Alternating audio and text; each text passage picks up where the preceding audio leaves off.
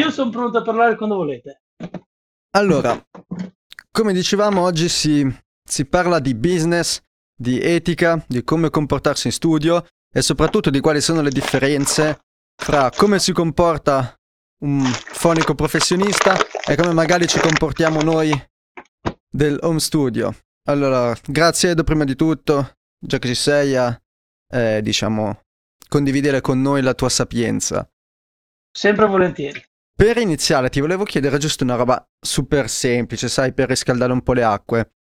Sì. Quali sono per te, se proprio mi devi citare così in qualche minuto, le tre differenze principali fra il modello di business di un home studio che funziona, quindi che è vincente, che riesce ad avere clienti, e uno che magari ha un bellissimo studio ma non riesce a trovare clienti, non riesce magari a tenerli o magari non riesce a sfruttare, diciamo, i clienti nel senso di eh, proporre dei buoni servizi, farsi pagare bene, farsi pagare adeguatamente per quello che fa. Quali sono per te, proprio citare tre differenze principali?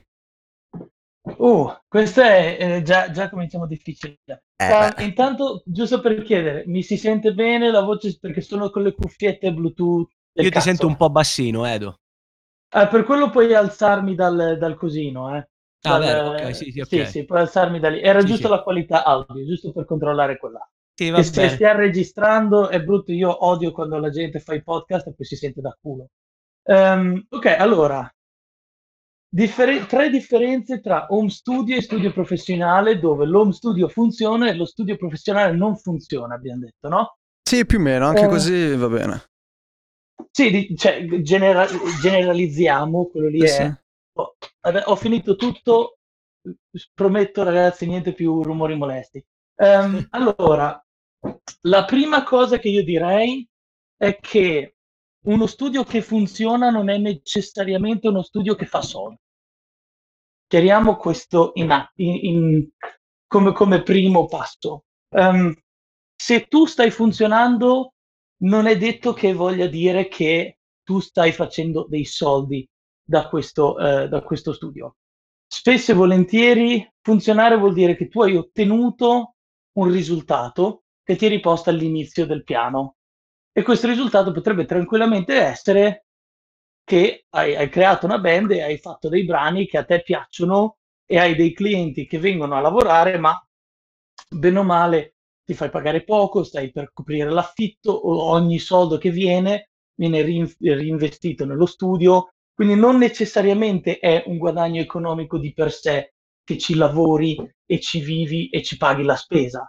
Potrebbe anche essere un part-time, perché hai un lavoro che magari ti piace e di conseguenza cazzo me ne fotte di fare il fonico, mi sì. piace fare l'ingegnere, capito? Sì, eh, sì, sì. E quindi quello, quella è la mia definizione di, di una cosa che funziona, una cosa vincente.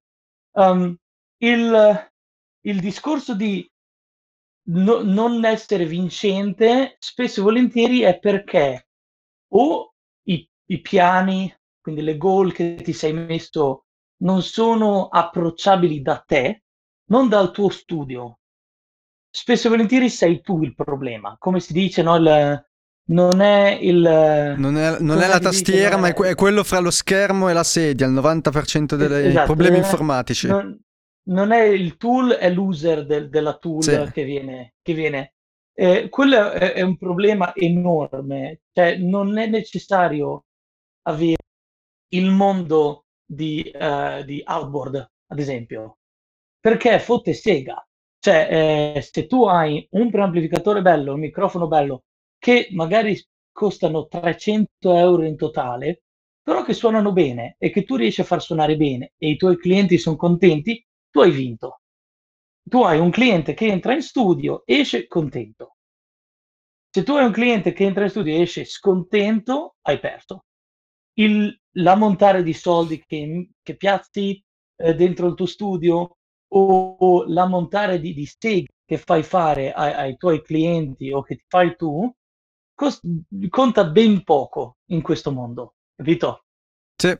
Quindi il primo problema grosso è chi non vince è perché spesso e volentieri non ha abbastanza chiare le idee su dove deve investire le sue energie. Devo, devo avere gear migliore? Magari sì, magari no. Poi magari dopo ci andiamo a parlare di dell'importanza del, no, come si chiamano, specchio, specchio per le allodole. Sì, esatto. Um, eh, oppure magari devo migliorare il, il mio P R, perché le mie public relation con i clienti non sono fighe, eh, non parlo nel modo giusto con i clienti. Questa è una cosa importantissima, è che io spesso sbaglio, io spesso sì. sbaglio a, a, a, a eh, come si dice, si dice eh, approcciare, al cliente, approcciare, approcciare i clienti. Esatto. Sì, e sì. Spesso, spesso sbaglio i, i vocaboli. Infatti io ho una mega chat di WhatsApp dove ci siamo dentro io e il mio socio e un, un ghost partner, no? Diciamo un silent partner, eh, che ha un, un'attività super lusso eh, di catering per eventi grossi. Cioè lui fa il catering del, del cricket ne, sul campo reale eh, quando gioca all'Inghilterra, capisci? Cioè, sì, sì, non, sì, fa, sì. non fa le cazzate. E spesso e volentieri io vado a scrivere lì il post di Instagram che voglio mettere, oppure eh, la risposta al cliente che devo mandare via Facebook, e spesso e volentieri lui, quando ha un, un attimo di tempo, ci dà un'occhiata, ci rimanda rifrasata la stessa cosa, però magari parla, cambia due parole e quelle due parole cambiano tutto. Sì. Sai cosa mi ha detto la stessa cosa? Il capo dell'azienda dove farò il mio lavoro di bachelor. Anche loro hanno un tizio che hanno assunto solo per fare le relazioni con gli Stati Uniti, che li revisiona tutte le email, tutti i contatti, tutti gli scambi, esatto. flusso di dati, e fa solo quello. Esatto, e non, non è lui che scrive. No, no, lui, lui revisiona. Va a guardare, esatto, lui va a guardare una mail e dice, ah, eh, qua hai, hai cagato fuori perché devi scrivere questo o quest'altro. Sì. Ed è un, un discorso molto importante nel mondo di... Io voglio, voglio fare un servizio che va a beneficiare altre persone.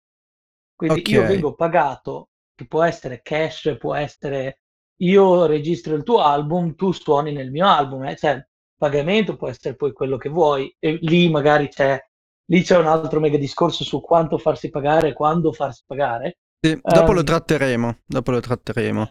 Però se tu conti, tu fai uno scambio, fai un baratto, no? Che tu ti fai pagare in cash o no, comunque è un baratto. Io ti do un servizio, tu mi dai un bene o un altro servizio. Di conseguenza, tu hai un, un dovere verso chi ti paga questo servizio di fare il tuo servizio al meglio possibile. Quindi, se tu fai, se la tua idea è io ho un cliente e il cliente deve essere contento quando entra e, e deve essere ancora più contento quando esce dal mio business, allora tu vinci. Dovunque sei, fotte sega, puoi avere lo studio più brutto del mondo, vinci comunque. E dopo, vi fa, tra un attimo vi faccio un esempio di è vero, sono d'accordo, cosa vuol dire. Ok. Eh, se invece è uno studio enorme e tu te la tiri perché è lo studio figo, è lo studio enorme, allora non vinci. Cioè non, non puoi vincere, capito? Sì. Perché intrins- intrins- intrinsecamente, intre- come, come si dice? Um, Sempre, io ho queste parole.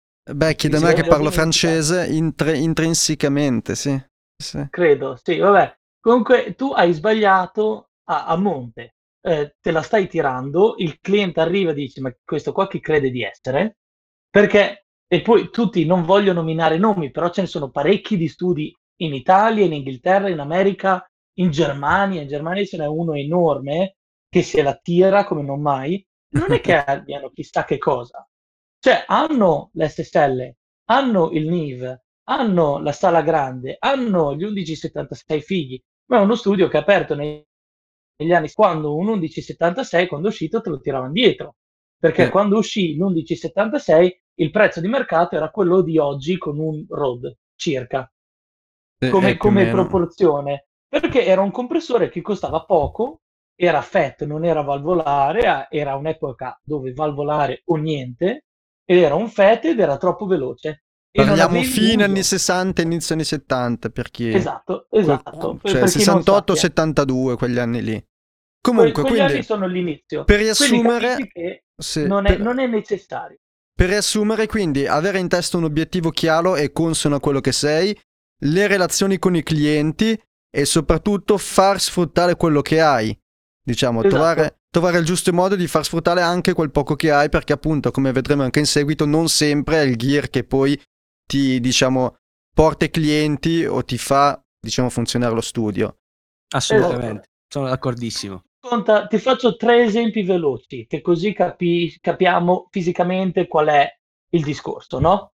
Eh, mio, mio vecchissimo studio avevamo eh, Behringer A D A ottomila come ingressi, un banco analogico mezzo rotto che però era figo da vedere e quindi usavo quello, cioè come suono non era neanche male, tanto rumore di fondo, però sì. Adesso ti spiego come facevamo a evitare tutto il rumore di fondo. Eh, i convertitori erano i Behringer A D A ottomiladuecento. Facciamo l'investimento e diciamo ok, costruiamo un nuovo computer. Costruiamo un computer che abbia tot giga di RAM, un processore super peso che ci permette di avere tanti canali e ci permette di fare tanta roba, no? Sì. Eh, abbiamo comprato questo nuovo computer, montato il computer, allo stesso tempo abbiamo comprato una scheda P C I eh, dell'R M E per attaccare tutti i nostri convertitori A D A T dentro al computer, che vuol dire, per chi non sa, le schede P C I hanno comunque fino ad oggi la stabilità maggiore e la velocità più, più alta di tutte. Questo voleva dire che noi avevamo trentadue canali che entravano su Reaper a sessantaquattro di buffer, per dire, con una latenza tra ingresso e uscita di tre quattro millisecondi, quindi zero, cioè la distanza tra il martelletto del pianoforte e l'orecchio del pianista. Sì, esatto. Non si sente come differenza. Mi eh, sembra che sono due millisecondi la distanza tra il martelletto e l'orecchio, una roba così. No, eh, meno, sì, uno e tre. No, forse. Eh. Perché tre millisecondi un metro. Due mezzo, sono due e mezzo su orecchio del, del batterista con il tom o rullante. Eh, più o sì, meno in quella zona lì sono due e mezzo. Quindi eh. sarà cos'è? La casta, per dire, o un chitarrista. Eh, i martelletti sono vicini, eh, guarda che i martelletti sono vicini, eh. Se, cioè dipende eh, sì, dal piano. Un Bosendorfer, sì, mh, però magari. Immaginati, non lo so, un chitarrista su un palco Ford, su un palcoscenico con l'amplificatore dietro a un paio ah, di metri. Sì, sì. Sì. Quella bene o male. Eh, e quindi questo che cosa ci permetteva di fare? Plugin con latenza zero su Reaper, abbiamo dei suoni della Madonna già in registrazione. Quello era l'idea nostra. E tramite il Reaper Web Control, come si chiama, e questo parliamo di duemilatredici, quindi era un bel po' oh, all'inizio. Oh, eh. sì, sì, sì. duemilatredici duemilaquattordici, era all'inizio, però noi avevamo questi cazzo di tablet cinesoni comprati non so dove e noi ci eravamo fatti il nostro sistemino dove la gente si faceva il loro del mix delle cuffie. Sì. E quindi tu arrivavi in studio da noi, avevi lo studio dove i muri erano moquette sporche, cioè non si vedeva lo sporco, però la moquette sporca. La moquette è la roba più brutta al mondo, eh, che non era bello da vedere, l'isolamento tra le stanze non è che fosse chissà che cosa, perché cartongesso con, eh, con cartoni d'uova, delle uova dentro, eh, cioè, era quello che era, era proprio... Però io rubavo clienti a gente che aveva il banco Midas oppure la scheda della Universal Audio, eh, capito? Perché? Perché arrivavano da me e si trovavano meglio. Uh, c'era il mio socio dell'epoca che era un genio a, pecca- a beccare quando tipo il cantante aveva bisogno d'acqua o arrivavano tutti, lui era lì che diceva caffè, caffè, caffè, te, te, te, te, te e sì. Fai, capito? Sì, sì, eh, sì. Oh, e funzionava e il cliente arrivava subito, capito? Sì. Mentre allo stesso tempo studio super mega grande dove ho lavorato anch'io, uh, ah, che sistema abbiamo per le cuffie? Abbiamo i sistemini, quelli con quattro mix stereo, no? Cioè, eh, sistemini vecchi, que- era il sistema della Furman, loro hanno sì, un sistema con otto mix e un altro con quattro mix, credo forse siano mono, non mi ricordo. Però i pre-Avium, i pre, quelli esatto, a fine esatto, anni novanta. Sì, c'erano c'erano no, i Mytek, c'erano i Furman, eccetera, eccetera. Mm-hmm. Ehm, e eh, avevamo un sistemino dove sì, o forse addirittura era, ognuno aveva un mix, e poi avevano un canale che era loro e tu bustavi più di te su un mix generale di tutta la band, no? Sì. Cuffie che mezze erano rotte, ehm, il posto era difficile da, da arrivare e non è che avevamo cioè no, non avevamo una mega cucina attrezzata, quindi anche solo tipo fare il tè, quelle cose lì non era era, era era tenuto male, però avevano il mega banco, avevano tipo un quattromila, un S S L a ventiquattro canali, avevano monitor grossi della Genelec, si chiama dieci. Ah, io non so i nomi, ma quelli a tre vie o a due vie? No, no, è presente i dieci trentadue, i vecchi Genelec. Ah, sì, quelli super. Sì, sì, sì, sì, sì, sì. Eh, la versione più grande, quindi con il cono da dieci, per dire, era sì. dieci cinquantadue si chiameranno, una roba del genere, cioè il numero sale. Um, sì. Però eh. sai, foto figa, capito? Sito super figo, ah, qua ci hanno lavorato questo, questo e quest'altro. Però arrivi dentro, hai un fonico che ci sa, e io dico ci sa, ero io sei anni fa, non è che ci sapessi quanto ci sto oggi, e oggi non so quanto ci saprò tra dieci anni. Però nel senso, il lavoro a casa lo portavo e il suono era anche bello, però non era uno studio dove uno si sente proprio agio, capito? Sì. Ok, adesso come Quello dicevo era... prima, mi piacerebbe fare questa piccola simulazione, quindi eh, di... io ti butto là un contest, poi non so se ti piacerà, cioè te l'ho creato un po' per te. Facciamo finta che Edo va una sera a suonare in qualche club jazz, come a fare il, fo- a fare il fonico. Sai, club jazz live, c'è uno, due, uno, due, sì, sì, uno, due concerti, e magari conosci un chitarrista che lì che c'è anche un side project con una nuova band, che si sono trovati per anni a suonare, a fare jam, a girare, e vogliono registrare la loro prima demo di inediti. Quindi questo qua questo viene qua... a sapere che io ho uno studio e quindi eh, mi chiede eh, esatto. disponibilità eh, o sono io che devo andare a cercare questo cliente? No, è lui comunque che viene a contattarti. Ok, non ho Quindi, come, pre- come ti approcci? Per esempio, la prima domanda che mi verrebbe da... da farti è, ok, magari sai, parlate, solite chiacchiere, diciamo, di circostanza, hai lo studio, è bello, sai, vogliono registrare. Finita la serata, quando va via e poi, eh, insomma, bisogna iniziare a mettere giù cosa si fa, cosa non si fa. Per esempio, mail o telefono? So già la tua risposta, ma dilla e di perché. Aspetta, no, cioè... Cioè, come ti approcci la...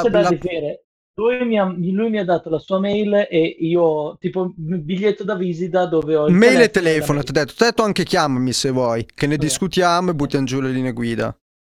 Ok, molto probabilmente la prima cosa che faccio è mandargli una mail. Ok. Immediatamente, tipo, la mattina dopo, eh, intanto parliamo, eh, mettiamo in chiaro una cosa, se tu hai uno studio di registrazione, tu devi avere uno showreel. Non sì. necessariamente... un video di cinque minuti dove ci sono vari brani, no, devi avere un modo di mostrare a qualcuno qualcosa di qualche genere musicale. Showreel, per chi non lo sapesse, è un, diciamo, l'insieme dei lavori che questo studio ha effettuato, portfolio. Dei piccoli estratti che portfolio. Fanno da portfolio, appunto. Quello, quello devi averlo.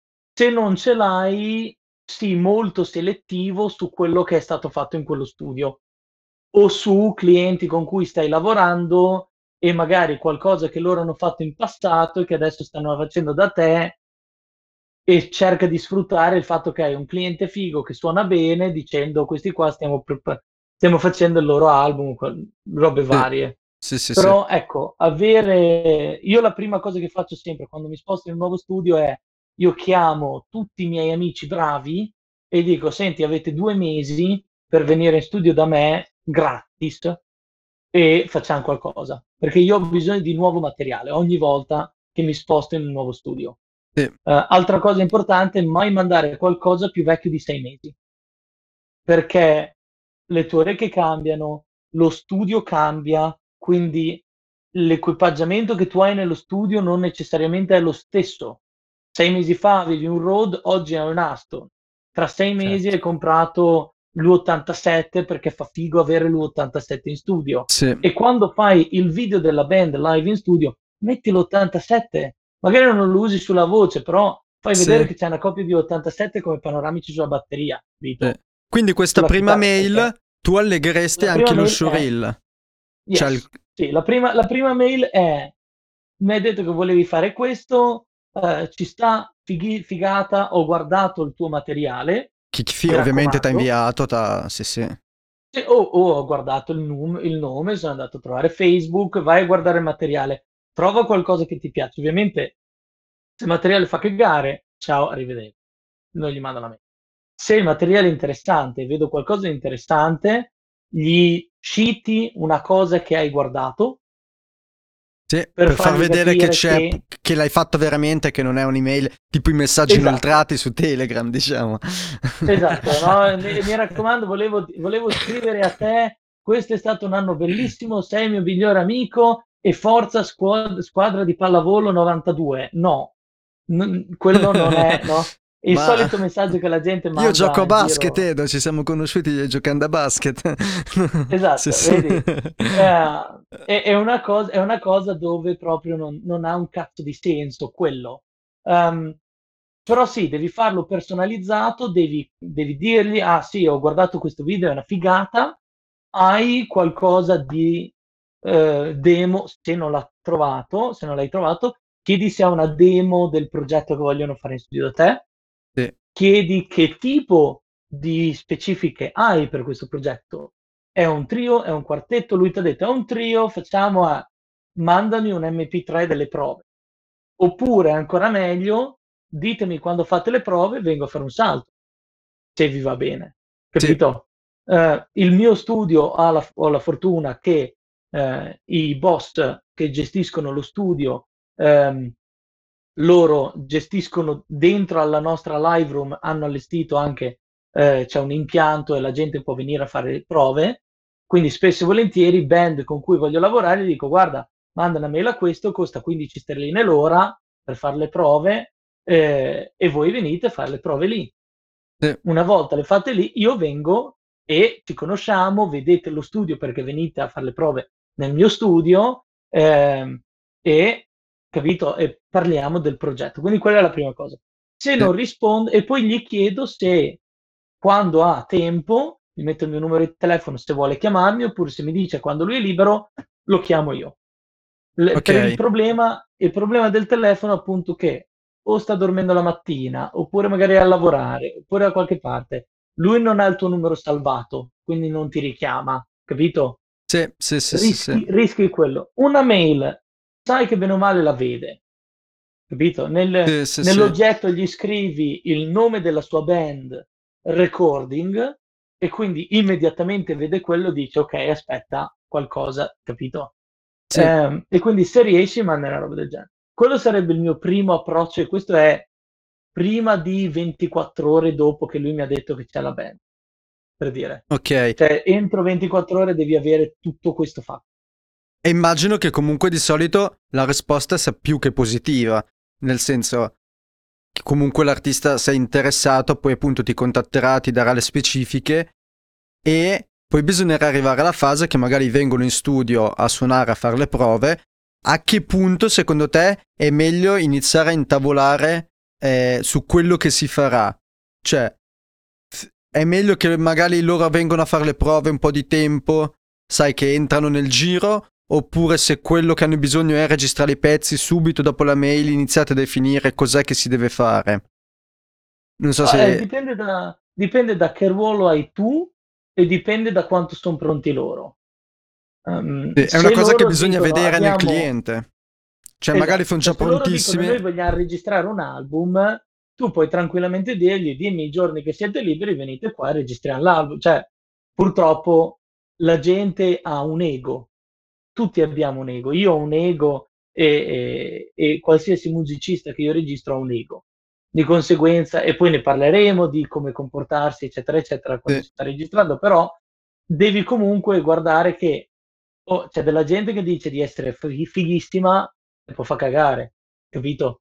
Quindi sì. se io ho visto che un musicista è bravo, il progetto è interessante, andiamo, venite a fare le prove, io le prove vado lì, e loro suonano come facessero un, un concerto live, se suonano bene io dico ok venite domani a registrare sta album, cioè io non mi faccio problemi a fare quello, capito? Eh, sì. um, poi ovvio che se cercano un produttore artistico per l'album allora io sono record producer, ok ci sediamo e discutiamo arrangiamento di un brano, arrangiamento dell'altro, magari questo qua farei un solo di ventiquattro battute invece di farne trentadue, perché è un po' troppo lungo, o perché la struttura sì è un trentadue battute, però le ultime sedici, eh, le ultime non lo so, le ultime otto battute sono un bel, un bel fraseggio che ti può ritornare sul tema, oppure potete ripeterlo per andare, per passare da un solo all'altro, cioè, capito? E qua stiamo parlando di jazz, eh? Quindi io parlo come parlerei a una band jazz, però band pop stessa cosa, sì. L'ultimo ritornello è figo, ci vorrebbe doppio, il bridge è un'altra canzone, cazzo state a fare, capito? Sì, cioè, sì, sì, fai sì. Un bridge di otto sedici battute massimo, ma deve ritornare dentro, non puoi farmi un bridge eh, acustico se siete una band metal, sì. Devi avere, capito? E poi, quindi lì devi vedere qual è il tuo, il tuo ruolo nella band. Una cosa che mi stupisce sempre su Riperiani è che spesso vedo eh, persone che chiedono consigli e pian piano che il discorso evolve si capisce che in quel progetto, diciamo, non ci sono dei ruoli ben definiti. Sai, magari un ragazzo che deve fare un mix di un suo amico, però poi lo aiuta anche a comporre e poi magari appunto si creano dei casini, poi magari lo danno in pasto a un altro amico che non si sa bene eh. cosa fa. Quanto è importante per te definire fin da subito i ruoli per lavorare bene? Cioè, quanto può aiutare poi a non avere casini in futuro definire i ruoli, e perché? Ma um, è difficile quando si parla di amici, perché spesso e volentieri è, mi vuoi dare una mano? Sì. E poi finisce che dopo due anni siete soci, però non avete mai detto niente, no? Um, quindi è un po' è un po' è un po' complicato come scusa, um, è un po' complicato come discorso. Ovvio che se uno ti approccia e dice, anche se un tuo amico, oh, ti va di mixare questo mio album? Sì, no problema. Mixi l'album, se poi hai un suggerimento glielo puoi, glielo puoi suggerire, però anche lì ricordati, a quel punto tu non sei stato chiamato per mixare l'album, eh, scusa, per, per commentare e riarrangiare il brano, tu sei stato mi- chiamato per mixare l'album. Quindi tu mixi l'album. Eh, il discorso, il discorso è, è sempre che devi stare attento a cos'è che ti viene chiesto da il, tra virgolette, cliente o amico e quello che vuoi fare tu. Se tu poi vuoi dire, guarda, secondo me ci sarebbe se io facessi un coproduttore insieme a te perché ho delle gran belle idee e su questo genere secondo me mi piace, eh, mi piace e ho... De- ho abbastanza conoscenze da poterti aiutare a migliorare questo, questo album, allora a quel punto glielo dici e vedi che cosa dice il tuo amico. Però sempre avere un'idea, cioè se non ne avete parlato, tu non sei nessuno. Se tu se ti hanno chiesto una cosa e poi eh, tu ne vuoi fare un'altra, sappi che loro ti hanno chiesto cosa numero uno, non ti hanno chiesto cosa numero due. Sì. Di conseguenza tu fai cosa numero uno. Ce n'è Parla... stato uno di recente che aveva avuto i problemi con l'amico, eh, aveva avuto problemi con un amico perché... Eh, mi sono eh... basato su quello, penso, su Riperiani, eh. dici? Sì, sì, sì, ma più sì, di sì, uno. Sulla chat, ma no, di uno. Uno, uno di recente è arrivato un tipo con la canzone, questo qua gli ha registrato, gli ha arrangiato l'intero brano, gli ha registrato tutte le parti e non, non ho capito se era un specifico strumento o un specifico suono che non piaceva a chi aveva scritto la canzone all'inizio, o se era, diciamo, l'andamento del brano, il suono dove il brano andava a mirare. Eh, e io a quel punto alcuni suoni. Poi, ehm, scusate, c'era un rientro. Sì, ehm, mutato, e a via. quel punto, eh, a quel punto io dico, ragazzi, tu sei stato chiamato per registrare le parti. Ti ha detto che, che cosa eri, cioè tu non hai nessun diritto perché il tuo nome non è la sua, sulla sua canzone, cioè la canzone l'ha scritta lui. Vi mettete a tavolino, dice, dite, ok, decidete che siete entrambi scrittori del brano e entrambi fate una cosa, allora dovete essere entrambi d'accordo. Però se a te piace una roba e a lui non piace, o tu hai scritto il brano dall'inizio alla fine, allora vaffanculo al tuo amico, che non era il caso, oppure vaffanculo te e fai quello che dice il tuo amico. Che io ne ho avuti milioni di persone dove, non lo so, eh, chi della batteria, il batterista faceva piegare la cassa nonostante la cassa fosse nello stile del brano. e volevano un microfono che suonasse super mega cupo, che dici perfetto, questa cassa qua ingolferà l'intero mix, e quando tu ascolti da qualcosa che non è un sistema a tre vie con sub due, due volte più potenti del resto, il mix sentirà che fa, fa sidechain, perché c'hai l'input de, de, di qualsiasi speaker che tu hai che sta, eh, che sta andando a puttane, per dire. Sì. Però io sono il registratore, tu sei il cliente, tu mi paghi, se, non ti fa, se ti fa cagare il suono, io non è che posso dirti no, mio studio. Esatto, sì. Esatto, sì. È vero. È un po'... Eh, dopo lì chiaramente penso che entra tanto il fatto che eh, comunque un cliente a un certo punto si deve anche fidare di un fonico per certe cose. Sì. Nel senso... Quello, quello è, è, è vitale, quello è ma... una delle cose che un produttore dovrebbe avere, cioè il, il tuo cliente deve fidarsi del sì. tuo orecchio. A me è capitato personalmente tua... di appunto avere clienti che magari sentivano che non gli piaceva qualcosa, ma dopo averli spiegato, magari sai, provi a cambiare il microfono, registri un'altra take, una playlist e li fai sentire, capiscono il perché è stata fatta quella scelta e dicono ah ok, cioè ci sta, nel senso l'hai fatto tu e adesso ho capito perché. Sì, io ho molti dei miei clienti, e poi magari ci arriveremo anche a questo sul vendere te e non vendere il tuo studio, quelle cose lì, sì. Però molte del, molte, molti dei miei clienti chiedono a me di registrare i loro progetti non perché io sono un fonico in uno studio bello, ma perché sanno che il suono che io ottengo gli piace. Sì. E magari abbiamo lavorato insieme sull'album di un altro. C'era già che ho fatto una domanda a proposito. Sì, infatti. Se il cliente ti chiede una cosa che tu sai già che un, sarà un problema, che fai? Anche lì dipende dalla, dalla, dalla problematica che puoi avere da, da quella domanda. Cioè, se, una, se è, metti diciotto microfoni in più alla batteria, non è una problematica. Eh, ecco, il microfono Bumi, la, l'esempio che ho fatto sulla cassa. Io, cioè, io mi sono toccato le palle. Eh, ho chiuso la bocca e gli ho cambiato il microfono, ho sì. cercato di abbassare un pelo il Bumi se, sul microfono, cercando di stare nei, nei, ne, nella decenza, però ho detto oh, speriamo che il prossimo malcapitato a cui passano queste tracce, perché io registravo solo era i, la band si chiama Los Labios, credo, Los band Labios. Rock spagnola. Sì, sì, Los, Los Labios Los Labio. Vado a vedere. È, è una band, è una band, sì, sì, sì, è una band spagnola con cantante americano. No, Los Labios, L A B I O S. Le lingue sì. in, in spagnolo.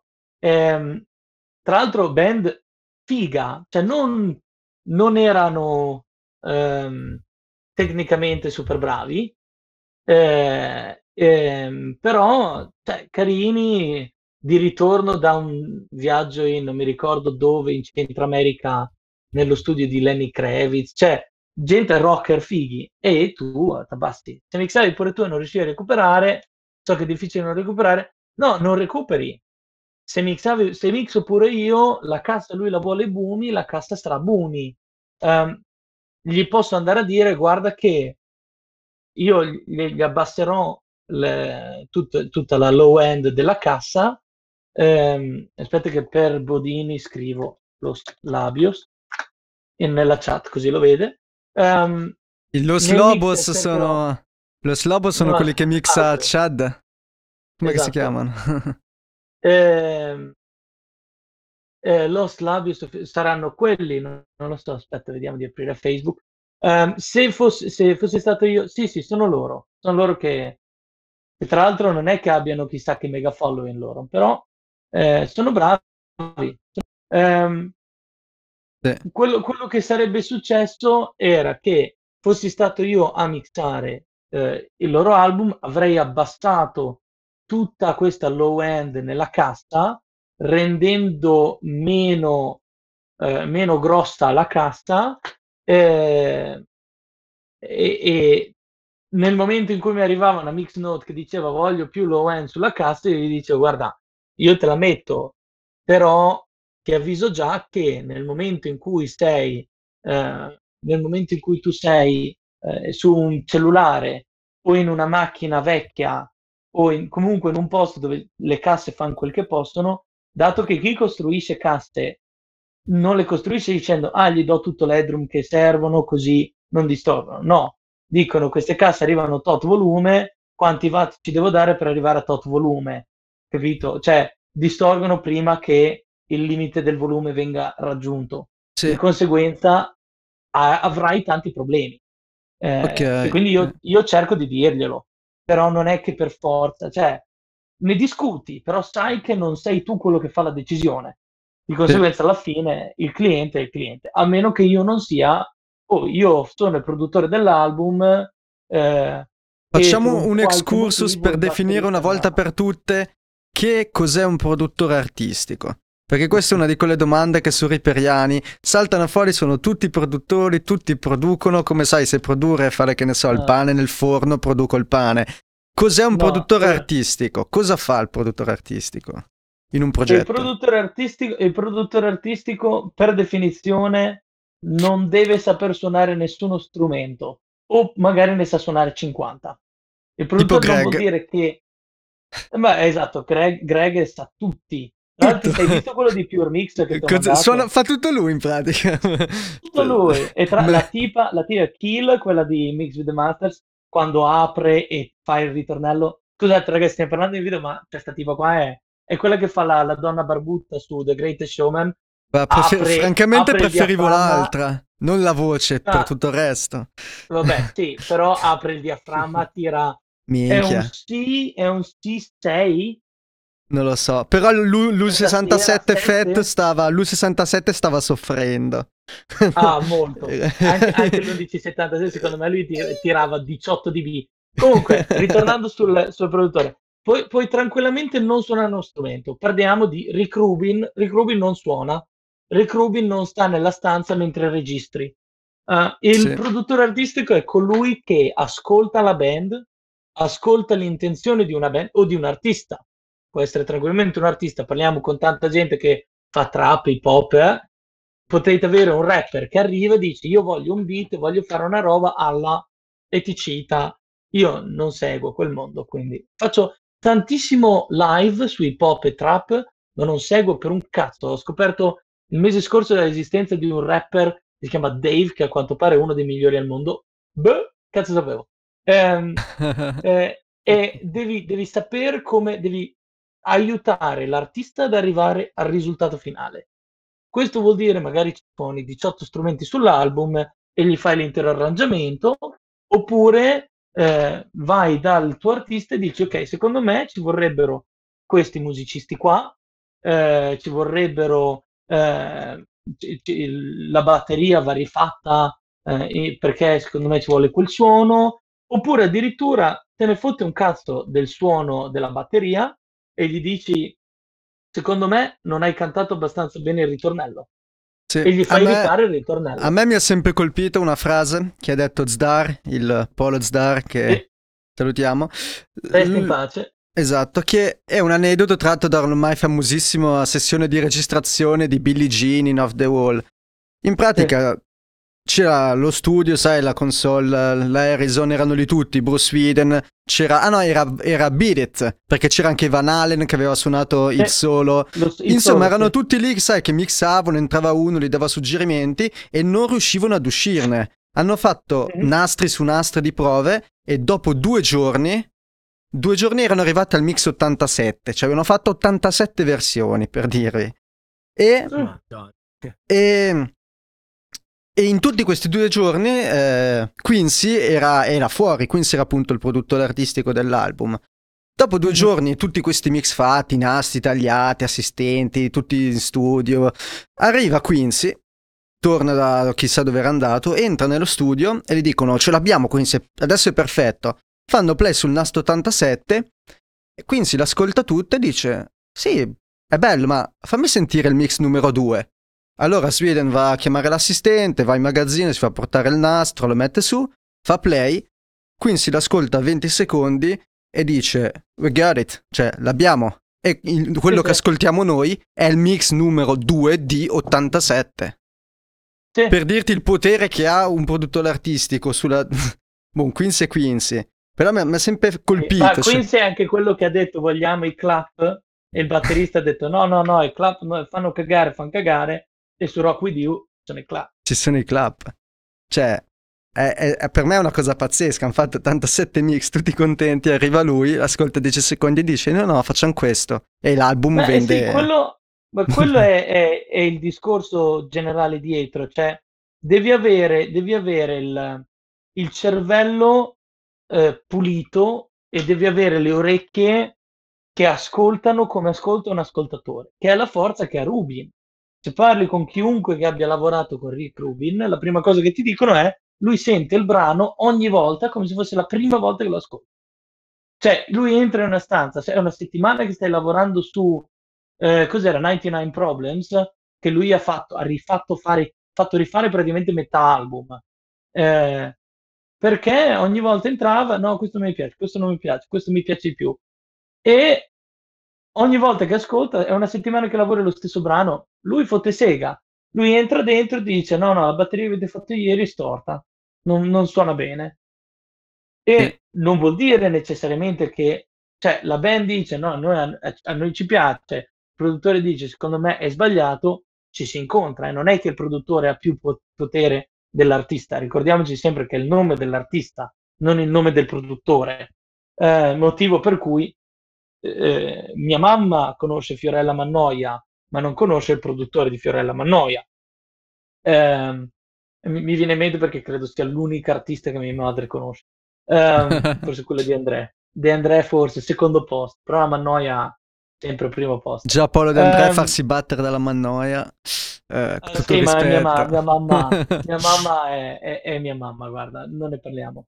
Eh, okay. Però il discorso rimane sempre comunque che l- il produttore artistico non è il beatmaker, il beatmaker che fa il beat al, al, al, al rapper che sta facendo il brano grime, nuovo termine che ho imparato recentemente, um, o, eh, o quello che suona tutto l'intero album. Cioè, tu puoi suonare tutto l'intero album e non essere produttore. Sì, capito? Sì, sì. Non sono... Sei un session man che fa tutto. Esatto. È, è proprio il, il, la persona che vede la visione dell'artista e che fa in modo di arrivare a quella visione a fine album. Okay. Che può essere un lavoro della Madonna, può essere un lavoro facilissimo perché magari l'artista ha già le idee chiarissime. Un'altra cosa che volevo chiederti, riferita a produttori e demo, torniamo sempre al discorso prima della band, quindi c'è questa band, fate una sessione in studio, ascolterai immagino delle demo del loro materiale. Quello sì, che mi chiedevo... la cosa che ho chiesto nella prima mail. Sì, quello che... magari è una domanda un po' stupida, però come si fa a capire se una roba funziona? Perché ci sono casi dove magari la demo senti che ci sono delle belle idee, però... alla fine, diciamo, non, non se ne viene fuori niente, ed altri casi dove vedi quel qualcosa, quella scintilla che ti fa dire ah, qua c'è del potenziale. Cos'è l'arrangiamento, è la struttura, è come si intendono, è il feeling tra la band? Cos'è che tu guardi principalmente in una demo? Mm, io eh. guardo se comprerei il brano. Cioè, la prima impressione che io ho quando ascolto una demo... E, e, e, spostiamoci un attimo dal jazz e parliamo di musica pop, che è un po' più semplice da spiegare. Sì. Però se parliamo di, di mettiamo che parliamo di musica pop, la prima cosa che ascolto è il cantante. Qualsiasi persona stia cantando, come suona, uh, la delivery, che non so in italiano come si dice, la, la, la, il, pro, la, la, uh, il proiettare le parole verso il microfono, il sì, la resa, però non è, non è proprio la delivery e spedizione in sé in italiano, cioè, non, però eh, sì. Abbiamo capito cosa eh, intendi, il, chiaro. È l'intero processo, sì, la resa è il risultato finale che arriva a me, ma è come è partito, cioè devo, devo riuscire a provare l'emozione del cantante mentre ascolto, che quello è lo scopo di, della musica, è prendere l'emozione che ha l'artista che ha scritto il brano e... Um, e trasportare questo, questa, questa emozione fino a il bimbo di due anni che ascolta la musica e che gli piace un C D o un altro, perché i bambini a due anni hanno la loro canzone preferita che vogliono sempre quella. Eh, e quindi quello è lo scopo. Quindi la prima cosa che vado ad ascoltare è l'artista, la seconda cosa che vado ad ascoltare è l'arrangiamento, perché spesso e volentieri l'arrangiamento è la, la cosa che si cambia più difficilmente. Capicetta espressiva è un'altra cosa, però mi piace vedere che Leonardo sta ascoltando, vedi? Um, almeno la gente non lo, non lo sto facendo dormire ancora. Um, no, però sì, l'arrangiamento è molto difficile da cambiare con un musicista. Cioè, una volta che uno ha scritto un brano, è raro che dica ah, sì, va bene, ma adesso riscriviamo tutto. E si vede, ad esempio, se siete, se guardate Mixed with the Masters, nel video di Greg Wells si vede che la cantante vuole cambiare della roba e la prima cosa che Greg fa è cosa? No, aspetta, come? Dove? Immediatamente è bello quel video, eh? Consigliato a sì, tutti. Sì, molto bello. Cioè, per molto me è uno bello. Dei più belli che abbiano mai fatto, perché loro sono molto sul documentario quasi delle volte e quello lì è proprio stupendo. Sì, ma è proprio questa cosa. Oppure c'è quello di anche quello di Andrew Schell che registra la band Her, che in inglese è lei, però tutto puntato, H E R, punto. Um, e all'inizio lui si siede, um, sì sì, tranquillo Leonardo, non è un problema, ti metti A F K se vuoi, che così stai già dentro.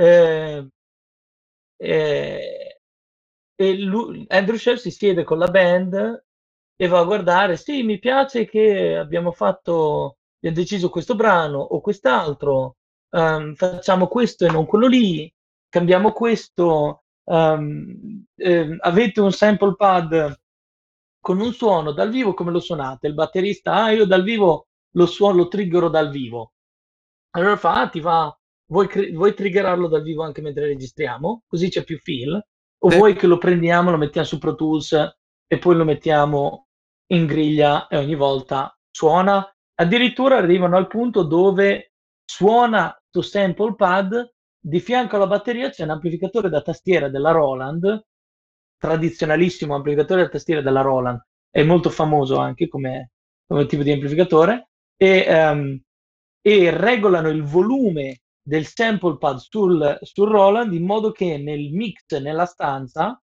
sia al volume giusto rispetto alla batteria. Così la room della batteria e i panoramici c'è dentro il sample, sì, sì. Sì, sì. E, e c'è questo... un microfono davanti all'ampli da, da tastiera, non e... è che hanno preso la D A. Questo è stupendo perché ha due funzioni, cioè c'è la funzione prettamente tecnica e artistica, quindi di dare un'impronta del sample nella room, e c'è la funzione di mettere a suo agio il batterista che è abituato a suonare così e probabilmente farà un'esecuzione migliore, quindi è proprio una cosa, esatto. Una scelta stupenda. Quelle, quelle sono cose che anche lì, tornando al discorso, quelle cose sono cose dove il produttore artistico ha, una, un, ha un, un lavoro abbastanza importante e sono cose che io vado a guardare quasi subito. Um, cioè, se, se l'arrangiamento è fatto ed è, ed è sbagliato, è la prima cosa che mi fa dire mm, ok, prima red flag, no? Sì. Prima, in inglese red flag è... è Eh, cartellino rosso, cioè allarme, sì, diciamo. Eh, sì, primo allarme, diciamolo allarme, va. Eh, che è una cosa di cui probabilmente parleremo molto oggi, se parliamo con clienti. Eh, è, è, un, è, una cosa da, è una cosa molto importante. E poi sì, cantante, perché spesso, cioè, facciamo, mettiamoci paro paro, la cosa più importante in un brano è la voce, fine. Potete dirmi quello che volete, sì, beh, sono d'accordo. Però... cioè, il cantante stonato o la voce troppo bassa nel mix, a me è fatto un cazzo se il papà del chitarrista vuole sentire più suo figlio. L'ottanta per cento della gente che comprerà la band del, del, l'album della band di merda che dice vogliono più chitarra, sarà gente che uh-huh. saranno amici. E sì, voglio, sì, uno sì. vuole sentire il chitarrista tot, l'altro vuole sentire l'altro chitarrista, l'altro vuole sentire il cantante. Poi c'è da dire che ci sono comunque che ci sono comunque, per esempio nella, nella musica che piace a me, in certi generi di indie rock così, che sono produzioni, cioè mix anche del cazzo a volte, c'è gente sì. che vuole la voce molto intubata, nel senso il sì. voce bassa è sempre relativo, bassa rispetto al genere, al mood, al tipo di cantato, a quello che vuole il cantante eccetera. Perché ci sono brani super famosi che ci hanno la voce dentro. Tipo l'ultimo mix di Chad Blake, Father of All, dei Green Day, che è appena uscito, primo sì, in classifica. Esatto. La voce è dentrissimo, però è giusto così. Che funziona sì. così. Comunque capisco Infatti, quello che dice. Ne abbiamo, ne, ne abbiamo parlato l'altro ieri di quel mix, addirittura. Perché bello, strano ma bello. Voci troppo alte, cioè a, oggi, al giorno d'oggi le voci sono troppo alte. A me non sembra, cioè a me piace così, però molta gente è basata su musica anni settanta ottanta dove la voce è dentro la musica, non è fuori dalla musica. Um, e, e parlavamo di quel mix e, e lui dice, eh, Chad appunto diceva che in quel mix lì lui ha tirato fuori sto mix e alla gente è piaciuto subito. Eh, Green Day è piaciuto subito. Um, quello lì è una, è una cosa, tu conta che, come dicono in, in tantissimi, chi compra l'album non gliene fotte un cazzo di che cosa hai usato mentre mixavi, mentre registravi, e spesso volentieri non gliene frega neanche di sapere i nomi della band che ha risuonato, a meno che non sia l'album di una band famosa di cui i fan conoscono tutti i nomi, eccetera. Cioè a loro gliene fotte che suoni bene, di conseguenza tu conta che la chitarra non deve essere tagliente, il basso non deve essere distorto nei punti sbagliati, se vuoi distorcere il basso deve essere distorto nei, nelle frequenze giuste, um, la batteria deve essere che, che spacca i timpani, perché alla gente piace sentire la batteria esaltante, la voce deve essere intonata, a nessuno piace, cioè vogliamo ricordare Pete Doherty? A meno che non ascolti Battisti, come avevamo detto l'altro giorno, poi la batteria, però... Battisti hai, era figo perché era un po' stonato. Hai eh, sentito la roba di Pete Doherty? Guarda, vorrei averla non sentita. Sì, già, no, certo che... No, quello è il discorso. Cioè, io quando... La prima volta che ho sentito Pete Doherty ho detto, ma chi cazzo è che non ha accordato, la, non ha intonato la voce tipo qua? Eh, sì, ma appunto, però per esempio i Libertines, tralasciando, almeno avevano la coerenza di avere la voce molto bassa. Cioè, sapevano già loro eh. che cantava male. Piuttosto oppure, metteteli basso. Oppure mi... Oppure rimpiatti il fatto di non essere perfettamente intonato con una, una, una attitudine che lo giustifica. Vedi Jay Kay, con, eh, che è il frontman dei Jamiroquai. Eh, per chi sta ascoltando, Jamiroquai non è il cantante, è la band. È come dire gli Elio e le storie tese o Elio. Elio è ecco. il cantante, la band si chiama Gli Elio e le storie. Chi pensava al contrario è pregato di uscire dalla chat adesso. Il tastino no, è là. Che, tipo, il Fra, il fra sbaglia, ha sbagliato anche in un video dove fa dove faceva la dimostrazione di cantare con le casse accese eh? e dicevi Jamiroquai senza dire I. Aveva detto Jamiroquai registra tutte le sue voci. No, aspetta. Jay Kay, sì. che tra l'altro è scritto J A Y K A Y, quindi quando lo leggi lo leggi come se tu stessi leggendo le iniziali. Sì. Coglione quell'uomo, però lui non è intonato, cioè se lo ascoltate lui è stonato, però sì, sì, sì. rimpiazza la, lo stonamento, stonatura, l'in, l'instonatamento, chiamiamolo così, eh, verbo nuovo. Zanichelli, mi raccomando, stai sul passo. eh, E lo rimpiazza col fatto che ha una stage presence enorme, eh, ha una cadenza che è tipica sua e gliela buoni, capito? E, e Sabina anche molto bene col mood che tira avanti da ormai quindici anni, questo mood qua space funk, prima era un po' più acid sì. jazz. Sì, sì, sì, è, sì, è proprio il discorso di avere... Cioè, eh, devi, devi avere una cosa che è giustificata da un altro. Se io ascolto e tu sei stonato, la musica è bellissima, o trovo un altro che canta, o metterò autotune sulla tua voce, se voglio fare questa roba qua, capito? Eh. Oppure registro e ti dico non usare il mio nome, e via. Eh, quella è un'altra cosa di cui dovremmo parlare. Sì. Eh, però sì, eh, di solito, di solito tu conta. La prima cosa che ascolti è la voce, perché è la prima cosa che la gente sente, l'arrangiamento è la seconda cosa che ascolti, la terza cosa che ascolti è quello che dice l'artista. E l'esecuzione nasare, anche. L'esecuzione tanto rifai quasi tutto probabilmente, però tu devi nasare, la prima cosa che devi nasare è quanto quest'artista sarà una spina nel fianco mentre registra. Quella è... E con la, questo la mallaccio all'argomento succulento che è il comportamento in studio da parte dei musicisti e del fonico.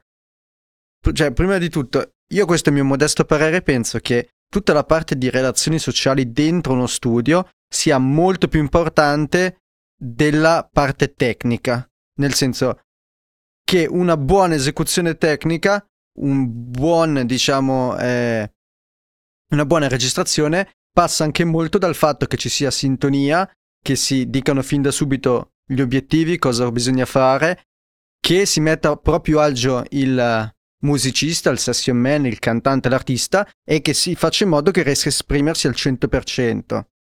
Tu cosa ne pensi di questo? Cioè, se dovessi dare, diciamo, delle percentuali o dire se una cosa è legata all'altro, quanto conta l'aspetto sociale, l'aspetto di accogliere il cliente, di etica del, del fonico e, e anche etica dei musicisti, cioè sapersi comportare dentro uno studio quando io sono un session man che sono chiamato a registrare qualcosa? Um, facciamo un cinquanta e cinquanta, dai, facciamolo così. cinquanta per cento è come tu ti comporti col musicista e quanto è contento il musicista di quello che tu gli dai. Ad esempio, una cosa che è spesso ehm, ignorata è chiedere al musicista come va in cuffia. Vi sentite bene? Sì. È una cosa che quasi nessuno chiede. Però io tra, tra una take e l'altra chiedo sempre: ti senti bene? Hai problemi? Vuoi più riverbero? C'è un cantante, vuoi più riverbero? Vuoi, vuoi più effetti? Eh, che magari dicono: sì, mi puoi mettere un po' di delay. Va bene, ti metto il delay, te lo metto anche a tempo col brano, così non ti tira via. Eh, oppure magari il batterista dice: sì, sì, non sento bene il rullante. Ok, andiamo a capire qual è il problema. Eh, quindi quello lì è il cinquanta per cento, cioè come tu parli con loro. L'altro cinquanta per cento è diviso da quaranta per cento lo studio deve andare velo- veloce e il dieci per cento deve suonare accettabile, perché fidatevi che la maggior parte della gente non sa la differenza tra un Rode N T uno e un quarantasette originale. E il quarantasette originale parliamo di settanta anni fa? Eh, se sa... eh sai che quasi settanta? Eh, se... anni cinquanta, siamo duemilaventi. sessantacinque, dai, comunque quegli anni lì. Sì. Sono tanti anni, ecco, e ci sono studi, studi che hanno dei quarantasette originali. Eh, di nuovo, di nuovo il cantante non sa come suona la sua voce nel quarantasette.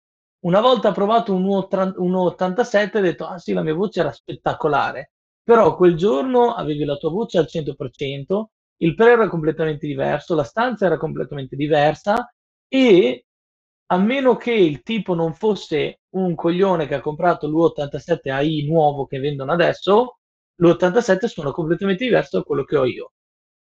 Perché eh. m- mettiamola giù, ragazzi, non comprate i nuovi microfoni Toim- eh, Neumann A I, sono pulitissimi ma suonano di merda rispetto ai vecchi. Beh, suona come un N T uno, pulito, super pieno. Sì, anzi, cioè... l'N T uno è un po' più molle. Però sì, cioè, suona bene, nel senso che oh, registriamo giù, quello non suona male, eh? Assolutamente. Um, è più un discorso di uh, se spendete il millino extra, che nel momento in cui avete millecinquecento euro per un ottantasette ne avete duemilacinque, um, se spendete il millino extra e prendete un ottantasette di inizio, anche solo inizio anni novanta, sono dieci volte meglio. Um, eh, tornando a noi, tutti La, tutta la, la, lo specchietto all'odole dei clienti va fuori dal va fuori dal cesso quando tu ti comporti bene e quando lo studio va veloce. Cioè, io ho avuto una band di nove persone, sono, sono venute in studio, dovevano fare due brani filmati, band arriva alle undici, avevamo lo studio fino alle tre e mezza. Wow. Io sono arrivato in studio alle nove, alle undici è arrivata la band, io ho dovuto aspettare loro perché avevo già i microfoni messi su e testati. Sì. Cioè, poi non testati che ho acceso il computer, ho acceso il monitoring, ho ascoltato quello che arrivava, però ho preso il banco, ho tirato i gain a cinquanta su ogni microfono e via a fare tap tap davanti a ogni microfono. e ogni linea funziona, quindi so che non ho un problema di linea da qualche parte, la Phantom sui microfoni ne hanno bisogno. Arrivati i musicisti, bom bom bom bom, noi all'una e quarantacinque avevamo due take di ognuno dei due brani. Sì, quando sì, la band sì, è stata la band aveva preso il giorno libero fino alle tre e mezza, cioè i musicisti sono andati a mangiare pranzo insieme dopo la registrazione perché avevano tempo libero. Quello sì, sì. Io nella sessione non ho avuto un microfono che costava più. Aspetta, devo guardare quanto costa il quaranta trentatré, quello era il più costoso. Vediamo. Io dico eh, ottocento, milleduecento no, scusa. No, no, s- costa trecentotrentatré sterline, quindi quaranta, in Italia trentatré sono trecentonovantanove euro. Bella. Era il microfono più costoso che abbiamo usato. E ve lo ah, l'audio tecnica, sì, sì, sì, sì, sì. quaranta trentatré. Aspetta che ti apro, ce l'ho, ho l'input list completa. Um, Kick in erano duecento euro, kick out era l'audio tecnica, eh, sul rullante sopra c'era un V sette X, quindi centino, centino. Sotto c'era un P C, P G cinquantasei, quello da Tom della Shure. Quanto è? sessanta? Ah. Ah, è quello vecchio, usato lo trovi a quindici. Um, ah no, c'era un quattro, c'erano dei quattro virgola ventuno e, qua, e c'era un quattro virgola quarantuno da qualche parte. Quindi quelli sono quelli che costano di più. Beh, comunque quattro, sì, tutta però... roba, diciamo, di inferiore a cinquecento euro. Esatto, esatto. Quello è il discorso. Cioè, eh, per dire, i microfoni sulle voci erano dei V sette, perché siamo tutti nella stessa stanza. Quindi non è che, cioè, hai bleed ovunque, devi sì. starci attento. Uh, panoramici erano degli S otto, quindi non so, duecento euro l'uno neanche. Uh, c'era un N T K come mono panoramico. L'Auten, che la coppia sono sui trecentocinquanta, uno Spirit sui trecento euro, uh, cosa c'è? C'è uno Stealth trecento euro, sì, trecentocinquanta, sì, però capisci che cioè, non è che ci fosse chissà che roba, non c'era un Neumann, non c'era un Telefunken, non c'erano cose, capito? Sì, che sì, costavano. Sì, sì, sì. E comunque i musicisti arrivano, le cuffie erano tutte le Audio-Tecnica A T H M venti, si chiamano? Quelle, quelle piccoline? Sì, que- no, cinquanta euro. Le... Sì, cinqu- neanche, sì. Eh, sì, una tutte, roba così. Tutte quelle, le, le cuffie, tutte quelle, il, chitar- il tastierista aveva le sue cuffie, aveva le cinquanta, perché io ho detto, ragazzi, se avete delle cuffie, cuffie che vi piacciono, portatevele. Altra cosa che io okay. consiglio personalmente, cioè se... Sì, esatto, se hai delle cuffie con cavo, che usi giornalmente sì. e che ti piace il suono, usa quelli in studio. Dillo sempre ai musicisti, portatevi le cuffie se avete, se avete delle cuffie che conoscete, perché così quello che voi sentite è una roba, avete una reference vostra. Edo, aspetta scusa, l'abbiamo detto per il corso audio che abbiamo fatto all'Uni con teenager di diciotto anni, stessa cosa, portate le cuffie. Sono arrivati di tutti i colori, Bluetooth, in-ear, cuffie con attacchi strani, addirittura una cuffia che non aveva manco il jack, un attacco stranissimo eh, no, no. che non avevo mai no, visto. Gli dici, gli dici cuffie, cuffie sì, con sì, cavo sì. Ma per, quella volta mi ha fatto troppo ridere. Cellulare, gli dici cuffie con cavo per cellulare, eh, tra, tra parentesi non iPhone, non eh, iPhone. Altrimenti arrivano con le cuffie che hanno già l'attacchino dell'iPhone. Esatto, attaccato. esatto, esatto. Quindi col jack eh. o mini jack. L'importante sì, è dirgli esatto. quello. Però la gente, se tu gli dici eh, se tu gli dici tre virgola cinque, sei virgola cinque... Non fa... capisce. Eh? Cos'è l'è? Esatto. eh, e quindi e quindi quello. Però sì, vedi che la band così, io se, va, se vai sulla pagina Facebook del mio studio, tutte le review di quello... sono cinque stelle della band, che io ho messo nella chat generale di anche questa è un'altra cosa, una chat solo per quella sessione. Se hai un cliente da solo Facebook, WhatsApp, comunicazione normale non è un problema. Se invece hai più persone, crea un gruppo WhatsApp, Telegram, dove vuoi, crea un gruppo dove ci sono tutte le informazioni sempre. E io in quella chat, dopo la sessione, ho detto, oh ragazzi, se volete lasciare una review dello studio, fate pure. E io ho della gente di quella sessione, musicisti che io non conoscevo fino a quel giorno, e ho della gente adesso che mi scrive e dice, oh, il mese prossimo devo registrare il mio album. quanto costa prendere una settimana in studio, capito? Sì, ottimo. E, e quello, quello è, quindi conta, cinquanta per cento è te, quaranta per cento è quanto lavora veloce il tuo studio. Cioè il tuo studio funziona? Punto di domanda. I tuoi cavi funzionano? Punto di domanda. Le tue schede audio funzionano? La questione di mai fare, forse anche tu l'avevi detto, di mai fa, però è una cosa cioè, abbastanza saputa, di mai far aspettare un cliente. Cioè dal momento che lui è lì fermo davanti allo strumento perché io sto sistemando qualcosa, vuol dire che non sì. sono abbastanza veloce. O va fuori a fumarsi una sigaretta o bevi una tazza di tè e allora tu nel frattempo, sai, ti metti a posto se devi cambiare roba. Però se sta lì magari dieci quindici minuti a aspettare che tu risolvi una cosa, è tutto tempo che lui ha investito e che sta sprecando sostanzialmente. Sì, non è tempo, sono soldi. Soldi, tempo uguale soldi, sì, in studio. Sì, è, è, è importantissimo. Preparati prima. Cioè io, i musicisti alle undici, sono arrivato là alle nove di mattina appunto per quello, capito? Cioè devi sempre avere tutto pronto, tutto preparato. Template. Hai uno studietto con, hai uno studietto con una... Adesso ci arriviamo a un trucco dei tempi che è quello che fa, eh, che fa vedere Greg nel... Se si va a cenare, Luca, Luigi, non è un problema. Ok, ok, metti a F K e via. Eh, ok, dopo ragazzi. Ciao, dopo. Eh, tu, ti metti, tu ti metti lì e ti dici, ok, cosa devo fare? Devo registrare una voce. No problema. Microfono attaccato, cavo attaccato, tira sul gain, manda la roba nelle cuffie. Dovrebbe funzionare. Vai nell'altra stanza dove c'è il microfono, prendi le cuffie, tira sul volume lentamente e senti se senti qualcosa. C'è latenza, non c'è latenza, si sente il riverbero, non si sente il riverbero, via. Ah, vorremmo rientrare ma la stanza è piena. Come si fa qua? Eh, ci penso io, ci penso io, tranquilli. Tu continua, Edo. Pensi tu. Ok, perfetto. Ehm, eh, quindi capisci che eh, l'importanza di quello è appunto che tu hai il setup fatto, quando arriva il cliente, il cliente ti stringe la mano, ti dà una chiavetta U S B, eh, tu attacchi dentro a Reaper, Cubase, Logic, Pro Tools, quel cazzo che vuoi, è arrivato il pannocchio, e, e, e poi premi registra, fine. Sì. E hai già risolto, e c'è capito, il problema è, è risolto, non hai downtime, non hai casini, zero. Sì. Quello, è, quello è il trucco grosso, cioè non puoi, non puoi avere il rischio di um, eh, non puoi avere il rischio di perdere tempo con il cliente. Arriva il cliente, il microfono non funziona, tu sei nella merda. A me è successo una volta, una scheda audio ha smesso di funzionare. Pensa a sì. te. Band in arrivo, eh, avevo... Ma c'avevi un backup? Un... Sì, sì, adesso ti spiego, avevo...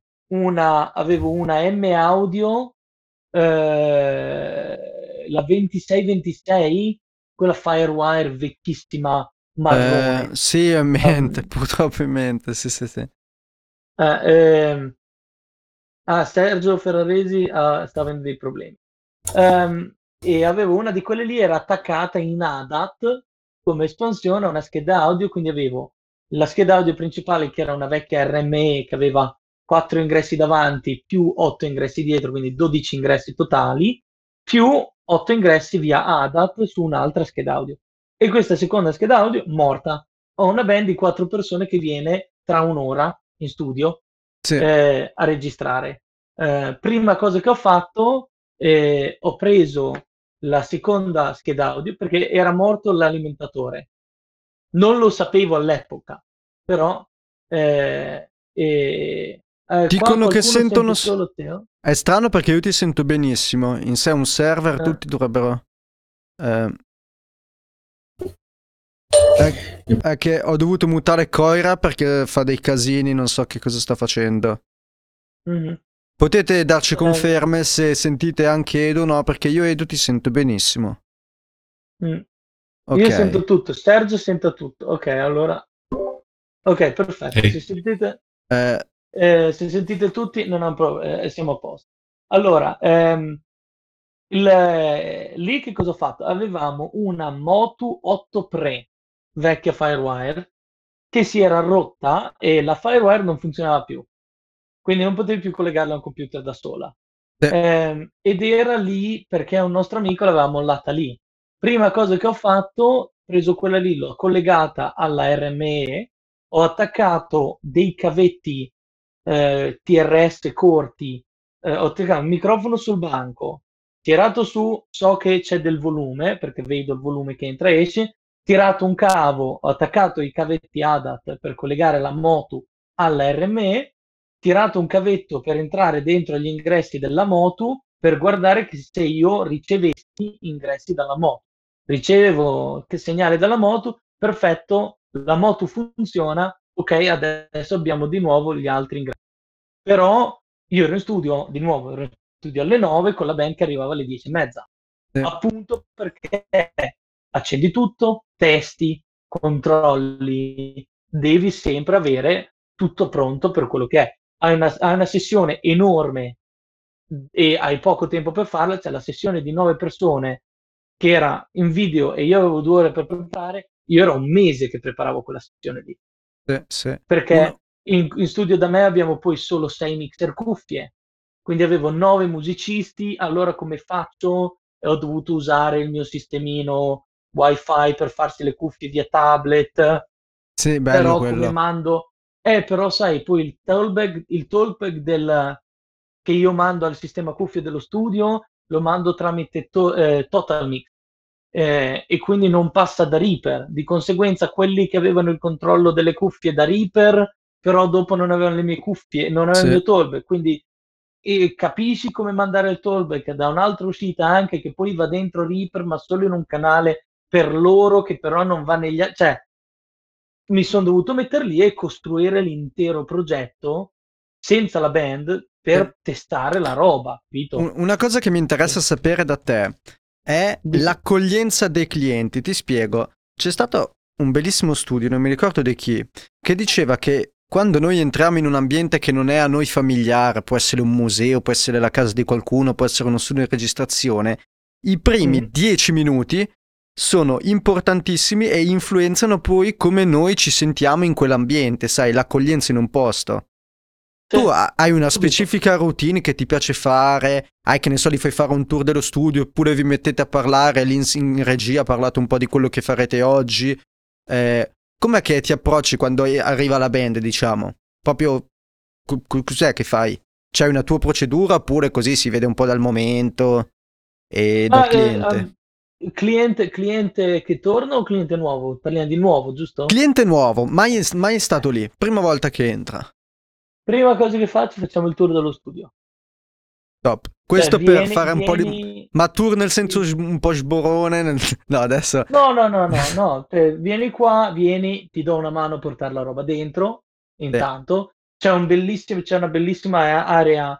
Appena entri nel, no, nel mio nuovo studio ci sono un paio di gradini e c'è praticamente una specie di spazio a destra dove c'è abbastanza spazio per appoggiare della roba. Quindi io immediatamente posso dire, ok, ti do una mano, prendiamo la roba dalla macchina, la mettiamo lì. Intanto portiamo tutta la roba dentro. Non stai al caldo fuori o non stai al freddo fuori, dipende dalla stagione. Poi tra virgolette caldo, perché se qua ci sono venticinque gradi è afa. È afa, sì, io, con l'umidità. Io, io rido, però l'estate scorsa sono arrivati trentasei e mezzo, trentasei e otto. Era il caldo più... È stata la ti posso capire, tu non sai a Montreux, allora. Immagina sul lago con le Alpi dietro, quindi tutta l'umidità si ferma lì. Primi ah, tre giorni, primi tre giorni a Montreux, ti giuro che io mi, mi sarò fatto cinque docce al giorno, cioè dovevo entrare nei camerini del service per farmi la doccia e, ed era una roba impressionante, cioè non avevo mai sudato così tanto in vita mia. Eh, tu conta che noi fino a metà estate non avevamo l'aria condizionata in studio. Eh, cazzo. Eh sì, perché si era rotta. Però in, in, la prima cosa che faccio è, allora intanto ti metto a tuo agio dandoti una mano a portare la roba dalla macchina in studio. E io dico portare la roba perché la maggior parte delle volte sono band che vengono da noi, cioè non ho uno studietto dove facciamo voce, ho uno studio con una vocal booth che è abbastanza grande da avere una batteria e una live room che è abbastanza grande da avere dodici musicisti, sì, tra ma cui batterie e percussioni. Sì, sì. Quindi non è... Sì, cioè, cioè, tu hai visto delle foto così, però cioè, per chi non lo conosce, non ho uno studio piccolo, è uno studio grande, cioè io lì dentro secondo me sedici diciotto persone ce le stanno. Saranno quaranta, cinquanta metri quadrati? Non lo so, eh. Sì, sì, un pelo di più di cinquanta. Un pelo di più di cinquanta. Eh, e quando facciamo le serate, perché noi facciamo anche dei concerti privati, noi dividiamo la stanza a metà e nonostante tu abbia una band fino a otto persone, le abbiamo avute, e un impianto, ci stanno comunque trentacinque persone in piedi. Poi apri le porte, hai una zona lounge dietro dove ci possono stare comunque delle altre persone lì, capito? Che bene o male vedono. Poi c'è una televisione, adesso vogliamo montare una televisione che c'è la telecamera dentro che ti fa vedere dalla televisione fuori. Sì, bello, bello, quello fuori. L'ho visto fare spesso, stupendo. E, e comunque è, una, è uno spazio abbastanza grande. Il bagno dov'è? Cioè abbiamo un lounge, abbiamo una cucina, quindi io ti faccio vedere all'inizio, sì, vuoi tè, caffè, però ti faccio vedere dov'è tutta la roba. Così tu prendi il bollitore... Se dicono caffè a Londra li buttate fuori o li accettate comunque? No, caffè... È una ti, battuta. Ti do, ti do il caffè, ti do il Nescafè, ti do quello che c'è. Eh, si dice ti dico, te. Vai... Sì, c'è... c'è se vuoi il caffè il... vai in America, cazzo. No, no, no. No, scherzo, no, va, scherzo. Però c'è anche un coffee, c'è un coffee shop di fianco, eh, vegan friendly, perché hanno anche latte di eh, mandola, latte di cocco, eccetera, eccetera. Hanno sì. un bordello di roba super naturale. Hanno il mio sandwich preferito che è eh, no, eh, pork belly e uova in camicia. Marcatevelo eh, tutto. Qual è l'indirizzo di sto posto? Che andiamo? Eh, G- Gaunson House, Markfield Road, N uno cinque quattro Q Q, Londra. Promesso eh, appena arrivo a Londra, prima settimana vado lì. Wow. No, volentieri, vieni, vieni quando vuoi, vieni quando vuoi, ti faccio vedere e sentiamo la differenza tra, tra le uscite dell'S S L e le uscite del, dell'Antelope. um, eh, oppure ti, ti faccio portare l'Apollo che così senti quanto fa cagare il suo clock. Um, eh, no, eh, comunque la prima cosa sì, mettiti a tuo agio, vieni dentro, portiamo tutta la roba, sempre dare una mano alla gente, sempre. Non è, vieni dentro, sì sì, porta tutto, porta tutto e poi ritorni in studio, no. Vai fuori, stringe la mano, ti presenti. Io sono terribile con i nomi, lo dico subito. Ragazzi, anch'io. Io faccio cagare i nomi. Anch'io, ti mi giuro. Scriverò i vostri nomi ovunque, così posso ricordare. E io mi metto un nastro adesivo, prendo il nastro di quelli dove si mettono i, i, i nomi dei canali e me lo piazzo di fianco, cioè c'è uno spazietto nel banco dove scrivo gli strumenti e i nomi dei musicisti.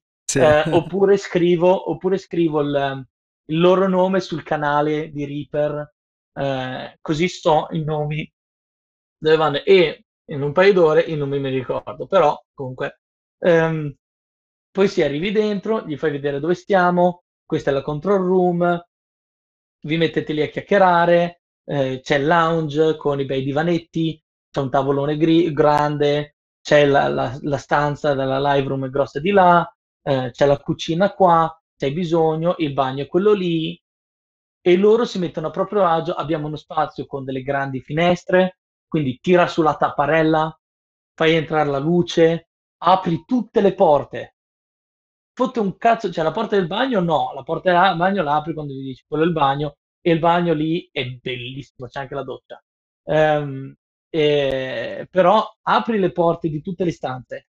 Fai vedere proprio no, lo spazio che hai, è grande, accogliente. La prima cosa che fai in uno studio. Se hai uno studio che è brutto da vedere, devi compensare con gadget. Um, eh, tu devi sì. essere più amichevole. Sì, ci siamo capiti.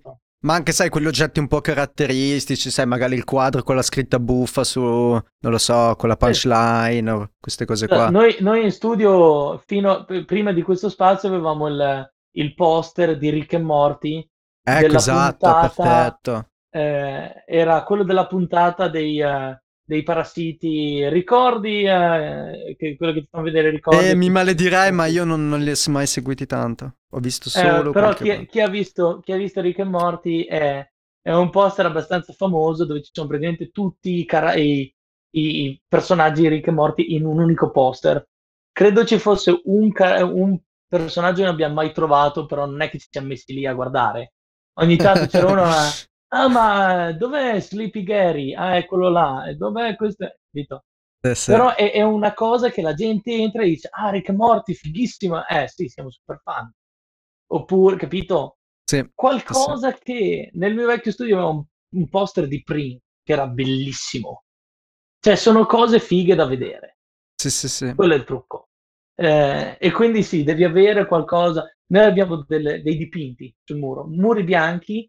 Abbiamo chiamato uno che eh, eh, pittura molto. Tanto io metto il, eh, metto il link di Instagram, che così la, la gente se lo può andare a vedere se vuole. Questa può sembrare una stupidata, ma è super importante, soprattutto in ambienti, diciamo, che non hanno uno status di studio internazionale, perché voi non siete Metropolis o Abbey Road o Sunset Sound.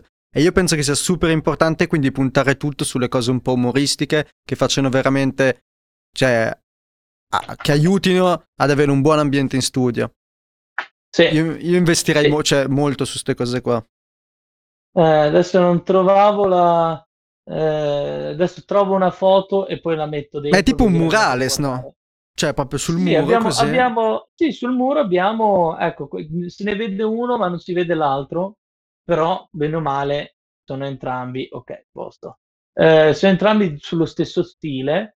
E noi abbiamo, io ad esempio nello studio di lavoro c'è un corridoio dove ci sono dieci quindici posti rock band, vedi, ecco, quello è, è perfetto sì. Perfetto, trascina file, sto mettendo una foto così, o magari se avete dei dischi di platino così fa sempre bene appenderle nei corridoi, o certificazioni, queste cose qua. Ve- vecchio studio dove lavoravo c'era una delle persone che gestiva lo studio, aveva prodotto due album delle Sugar, Sugar Babes eh, e, e aveva... Aveva, aveva i dischi d'oro, sì, aveva i dischi d'oro.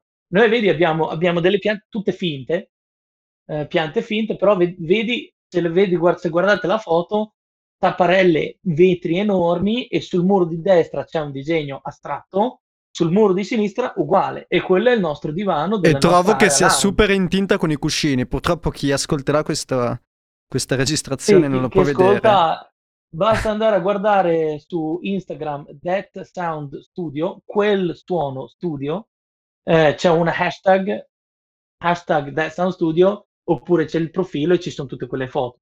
O se volete guardare il mio, eh, si chiama G M S, però lo studio fisico si chiama Dead Sound Studio. E, e sì, e l'idea è accogliente. C'è un, c'è un mini cactusino in mezzo, che quelli non vanno mai a male. Eh, abbiamo un, un mega cactusone all'ingresso, quindi appena apri c'è una pianta verde di fronte, capito? Eh, cioè, sì. Si vede. Um, c'è una ciotolina con dei biglietti da visita dello studio, quindi anche lì vuoi. Boom, è lì.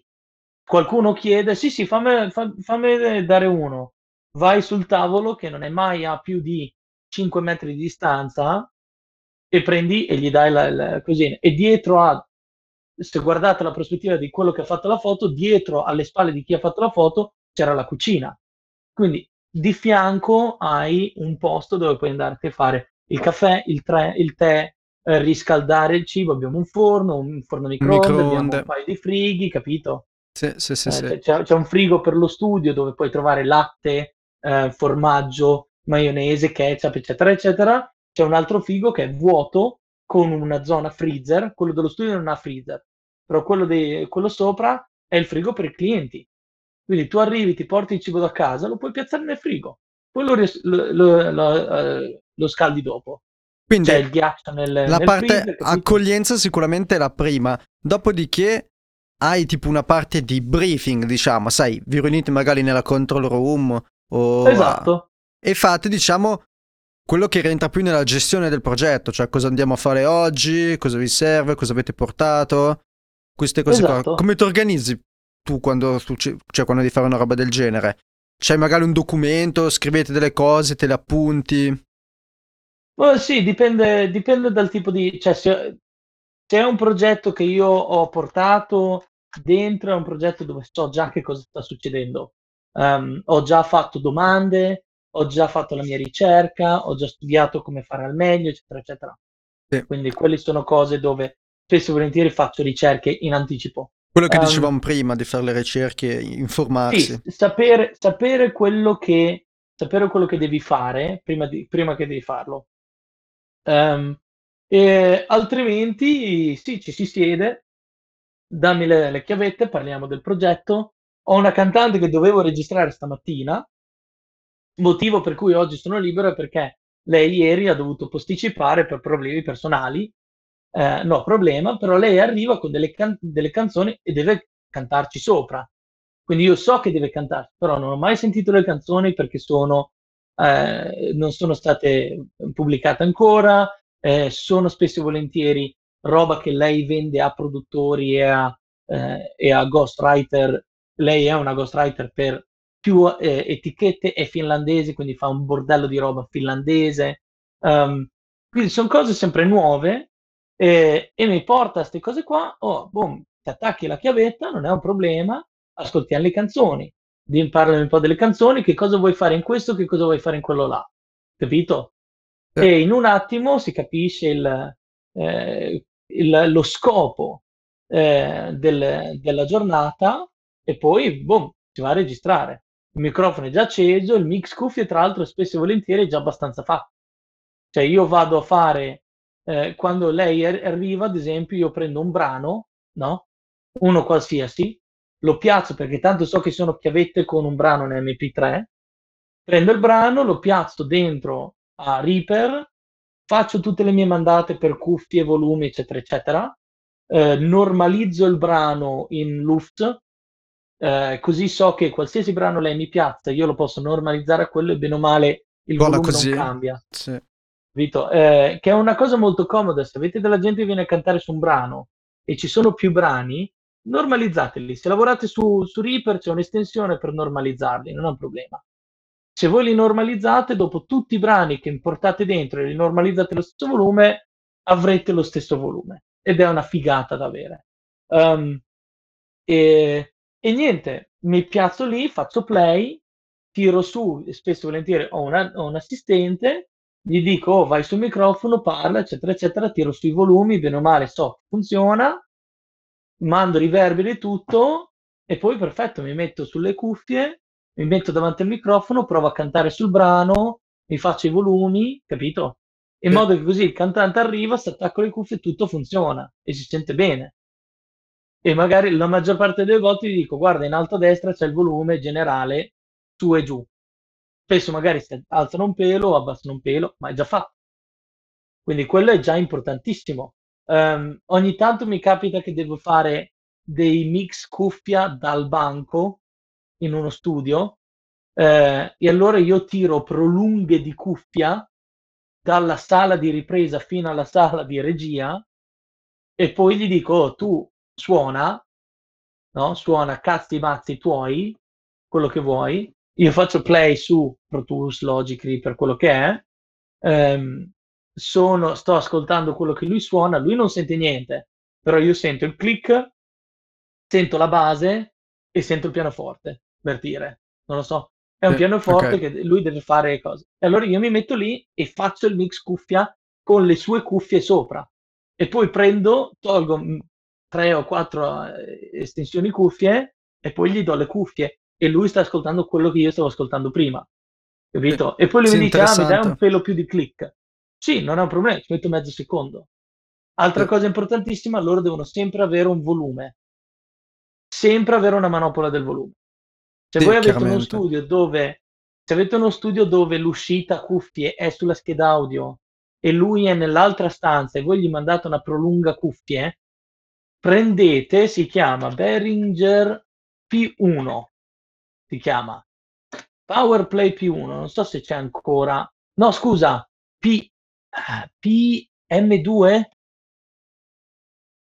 ah, P, P due qualcosa si chiama. P M due, sì, è il piccolo amplicuffie. È il, è il P M due? No, P uno anche, quello P uno. No, Power... no, no, no, P M uno forse. P M uno è quello passivo.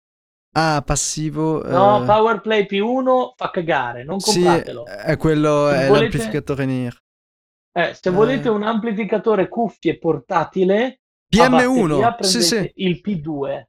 Eh, P M uno, il sito della Behringer si sta mettendo delle ore a caricare. Però il P M uno comunque c'è anche essere... il P M uno, sì. Che è quello passivo, sì, P M uno, P M uno è quello da prendere. Eh, io parlo di... Voi avete una scheda audio con l'uscita cuffie per il musicista e voi attaccate una prolunga cuffie dalla scheda al, a dove c'è il musicista, no? Sì, sì, ventiquattro novanta, perfetto, quello lì. Il P M uno è passivo. Se voi lo mettete al massimo del volume, è praticamente come se, vo- se questo non esistesse. Quello che entra e esce. Esatto. E voi potete solo attenuare, ed è un attenuatore passivo del vostro volume. Voi attaccate un T R S, quindi jack stereo standard, alle cuffie, all'uscita cuffie della vostra scheda audio, dall'altro lato dovete metterci una presa X L R, quindi lui entra, esce, entra su, su questo P M uno, e poi il musicista attacca le cuffie. Cosa bella è il mini jack, quindi pu- puoi usare qualsiasi tipo di cuffie, va benissimo. Altrimenti, se voi avete un'uscita dietro la scheda audio che non è per cuffie, il P due, bellissimo. Ah, c'è su Toman, è che non lo trovavo. Sì, c'è su Toman, perfetto, quello lì, esatto, bravissimo Leonardo.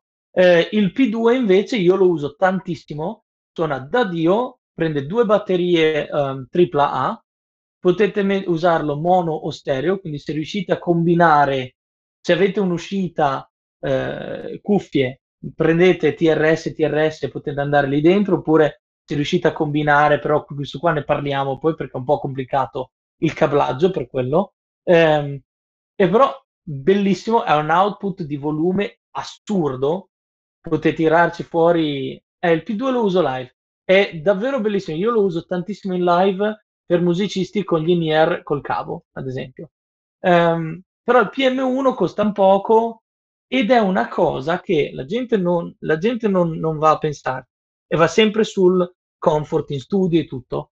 Quando voi fate il mix cuffia a un musicista, se voi gli date un po' di tutto, non date il massimo, gli date un po' di tutto, no? E poi gli date questo P M uno, lui può tirarsi il, su o giù il volume finché non è comodo con quel volume. Poi ti dice, oh, mi dai più di questo, più di quello e più di quello, perché loro si, si aggiusteranno il volume dove bene o male tutto è giusto, invece che dire mi tiro su troppo e poi ti dico di abbassare, loro tireranno su fin quando è giusto il volume minimo della roba e poi ti diranno quelle due o tre cose da alzare, e a quel punto ci metti poco. Se loro non hanno un volume generale, tu gli mandi troppo o poco e poi gli devi rifare tutto il mix, ci metti molto di più. È una sì. cosa che la gente non sicuramente non meglio pensa, che però... avere un, V C, un V C A nel, per gestire, che ne so, tutti tutto il mix che li mandi, sia giusto lui il volume sì, generale è... e poi tu... Esatto, tu gli, tu gli mandi un mix generale di uh, batteria, basso, chitarra e voce, uh, la voce è troppo bassa, però la chitarra e la, la batteria... Esatto, sì, esatto, quello è il P due, bravo Leonardo. Um, eh, tu hai un, un'idea di, di quanto dovrebbe essere la cassa, per dire, la batteria, gli mandi tutta la batteria, gli mandi il basso, gli mandi la chitarra, gli mandi la voce. La voce è alta, la, cassa, la batteria è giusta, il basso è basso, la chitarra è troppo alta. E allora lui alza e dice, ti, mi puoi abbassare un pelo la voce, abbassare un po' di più la, la chitarra e tirare sul basso. E tu in tre click del mouse, se sei sul computer, o tre manovelle sul mixer, se hai mandate dal mixer, sì. hai fatto le, le cuffie. Che è una cosa dieci volte migliore piuttosto che avere un ampli cuffie da un lato della stanza che tu tiri a cannone, che così non, non, non vai nel limiter di quello, e poi man mano devi tirare su ogni singola cosa e tu devi avere tutti i controlli. È una Beh, cosa assurda, molto interessante, sì sì. Per sì. quanto riguarda invece le pause, perché adesso si parla di lavorare e registrare, ok, per esempio mettiamo appunto che questa cantante decide di prendersi una pausa, sì. ne ha po- cioè In, chiaramente dipende in funzione dei casi, diciamo che sostanzialmente tre scelte: o magari esci con lei per appunto, che ne so, le, le relazioni, sai, parlare un po' di quello che avete fatto e quello che si può migliorare, o magari mm-hmm. resti in studio per preparare la situazione dopo.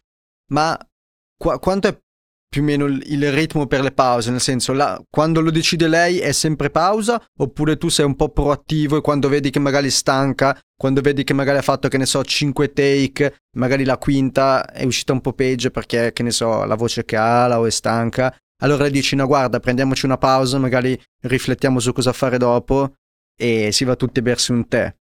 Cioè, cerchi di, comunque di essere proattivo in queste cose o lasci che sia lei ad autogestirsi, o comunque i musicisti? No, io sono sempre abbastanza attivo su quello. Um, molto molto attivo. Um, diciamo che dipende poi molto dalla situazione. Um, se ho, ad esempio, se ho una band che sta lavorando, eh, facciamo, montiamo tutto, attacchiamo i microfoni, ehm, andiamo, giriamo, giriamo sul brano, facciamo magari un paio di take e di solito siamo arrivati che abbiamo fatto una take o due take e sa- sarà l'una alle due di solito. Eh, se vedo che loro sono forti, dai, facciamo un'altra take, magari abbiamo qualcosa da tenere e poi eh. passiamo agli overdub, no? Eh, allora magari ne faccio un'altra e poi si fa, facciamo pranzo, dai, boom, mezz'oretta, andiamo a prendere qualcosa da mangiare. Eh, se invece vedo che siamo in un punto dove stanno avendo problemi, eh, oppure eh, sono stanchi perché magari ci abbiamo messo un po', diciamo che non vuoi farli suonare più di un'ora di fila di solito, a meno che non siano loro che dicono no no dai, facciamo un altro paio e poi facciamo e poi ce l'abbiamo e poi abbiamo finito, capito?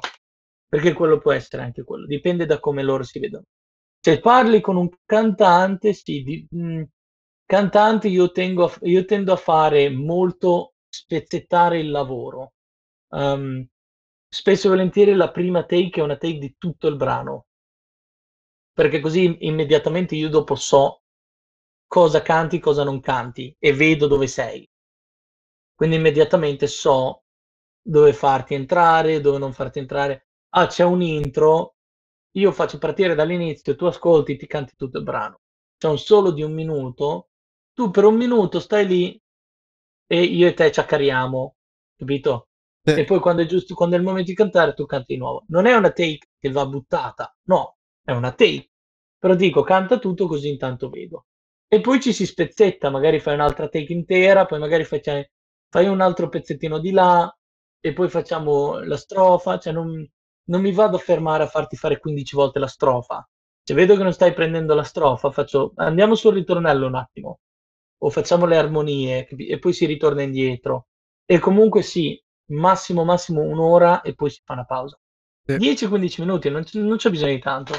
Vi mettete a chiacchierare, no? Che cosa fai di, per, di lavoro? Poi chiacchierare oh, aiuta, diciamo, a ristabilire un po' l'orecchio, sai, dopo un'ora in cuffia, magari c'è un po' sfalsato, esatto. Sia lei, sia tu.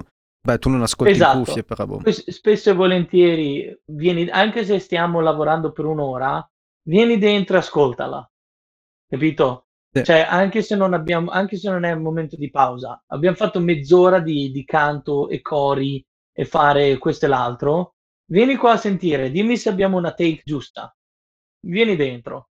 Capito?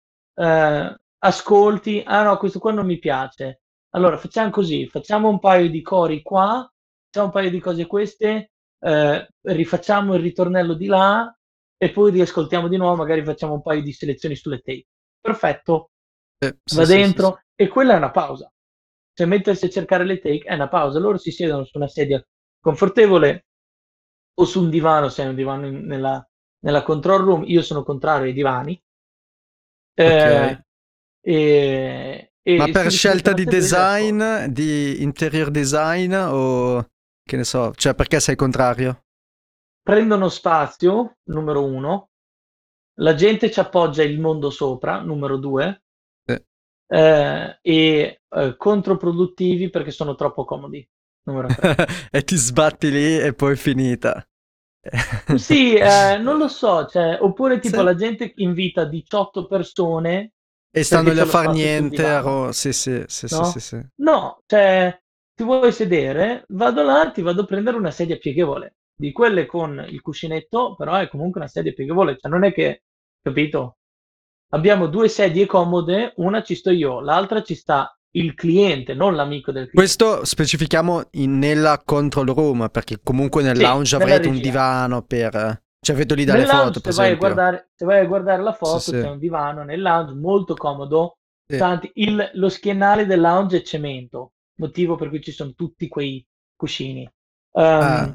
Però comunque è molto comodo, tu ti metti un paio di cuscini dietro, cioè io ci dormo anche ogni tanto, eh, se serve. Questa storia eh... delle, delle take mi, mi permette di introdurre un'altra roba che volevo, un altro argomento, che è quello dell'assistente in studio. Perché, cioè, per esempio, è capitato a me che sono andato al Flon Studio qua a Losanna a fare da assistente. Di solito la pausa esiste per il fonico e l'artista, mentre c'è pausa l'assistente lavora. Eh. E quindi volevo chiederti... Però proprio... l'assistente lavora meno mentre lavora il fonico. Esatto. No, quello volevo chiederti, proprio così, terra terra, per te quali sono le tre qualità più importanti che deve avere un assistente di un fonico in studio? Così, tre che ti vengono. Attenzione ai dettagli, okay. Voglia di lavorare, puntualità. Ok. Un'altra cosa che volevo chiederti è se per te l'assistente anche lì deve essere qualcuno che eh, magari, sai, ovviamente deve stare comunque in disparte, deve lasciare lo spazio al fonico. De- secondo me deve essere bravo a leggere le situazioni comunque. Sai, la cantante ha bisogno d'acqua, ha bisogno di un tè. Eh, il cavolo quello, non è messo quello rientra, bene. Quello è, è il motivo del dettaglio. Esatto. Devi, devi, devi leggere la stanza, devi sapere tutto quello che sta succedendo oggi e devi essere in controllo della situazione. Il fonico sta pensando alla musica. Il Beh. fonico non può pensare al fatto che è finita la carta igienica nel bagno. È quello Capito? che diceva quello lì... anche Al Schmidt, il passivo attivo. Cioè un ruolo passivo, esatto. ma sono attivo. Esatto. Sono lì. Cioè il... il l'assistente va a vedere, è finita la carta igienica in bagno, molti dei miei assistenti fumano. Allora, eh. quando capitano quelle cose lì, dico, senti, vuoi andare a farti una pausa sigaretta? Cammina, fai due passi, vai al negozietto all'angolo, parliamo di uh, due minuti a piedi per arrivare sulla strada, un altro minuto per il negozio.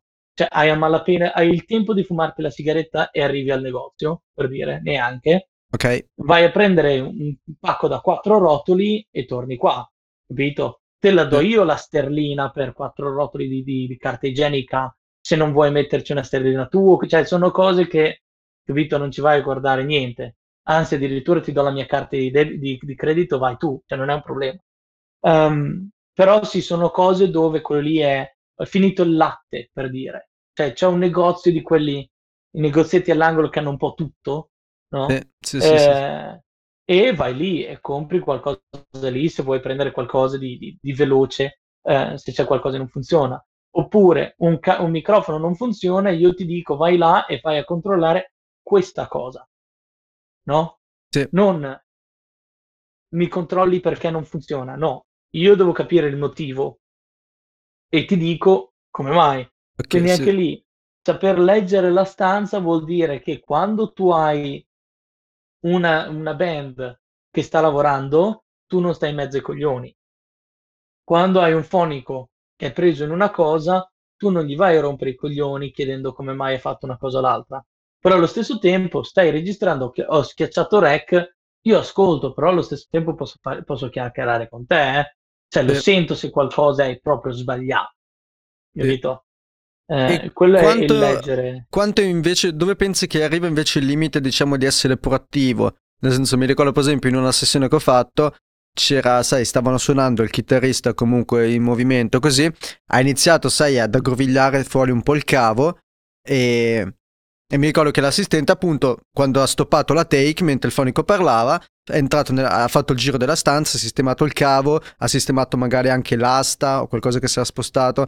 Cioè, ti piacciono più gli assistenti che sono proattivi oppure quelli che faccio quello che mi dici e il resto mi limito a osservare? Allora, dovrebbero essere proattivi. Um, devi sapere però se puoi fare queste cose o no. Perché non vuol dire, cioè non è detto che alla band gli piace che tu entri e gli metti a posto la roba, perché eh. magari loro entrano nel loro, cioè con Los Labios, per dire, la live room non si tocca.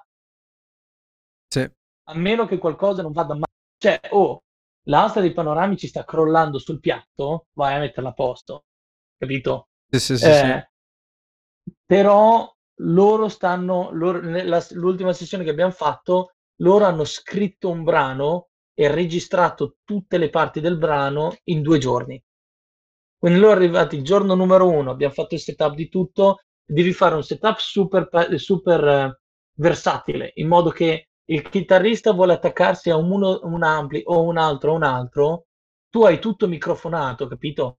Sì. Quindi abbi box, quelle delle Fender o quelle della Boss che, che mandano a destra, a sinistra, così, e tu gli schiacci, gli metti scritto da una parte Fender, dall'altra parte Marshall, dall'altra parte Mesa Boogie, e così lui sa, lui schiaccia questo, quell'altro e tracca, e è cambia, tutto attaccato.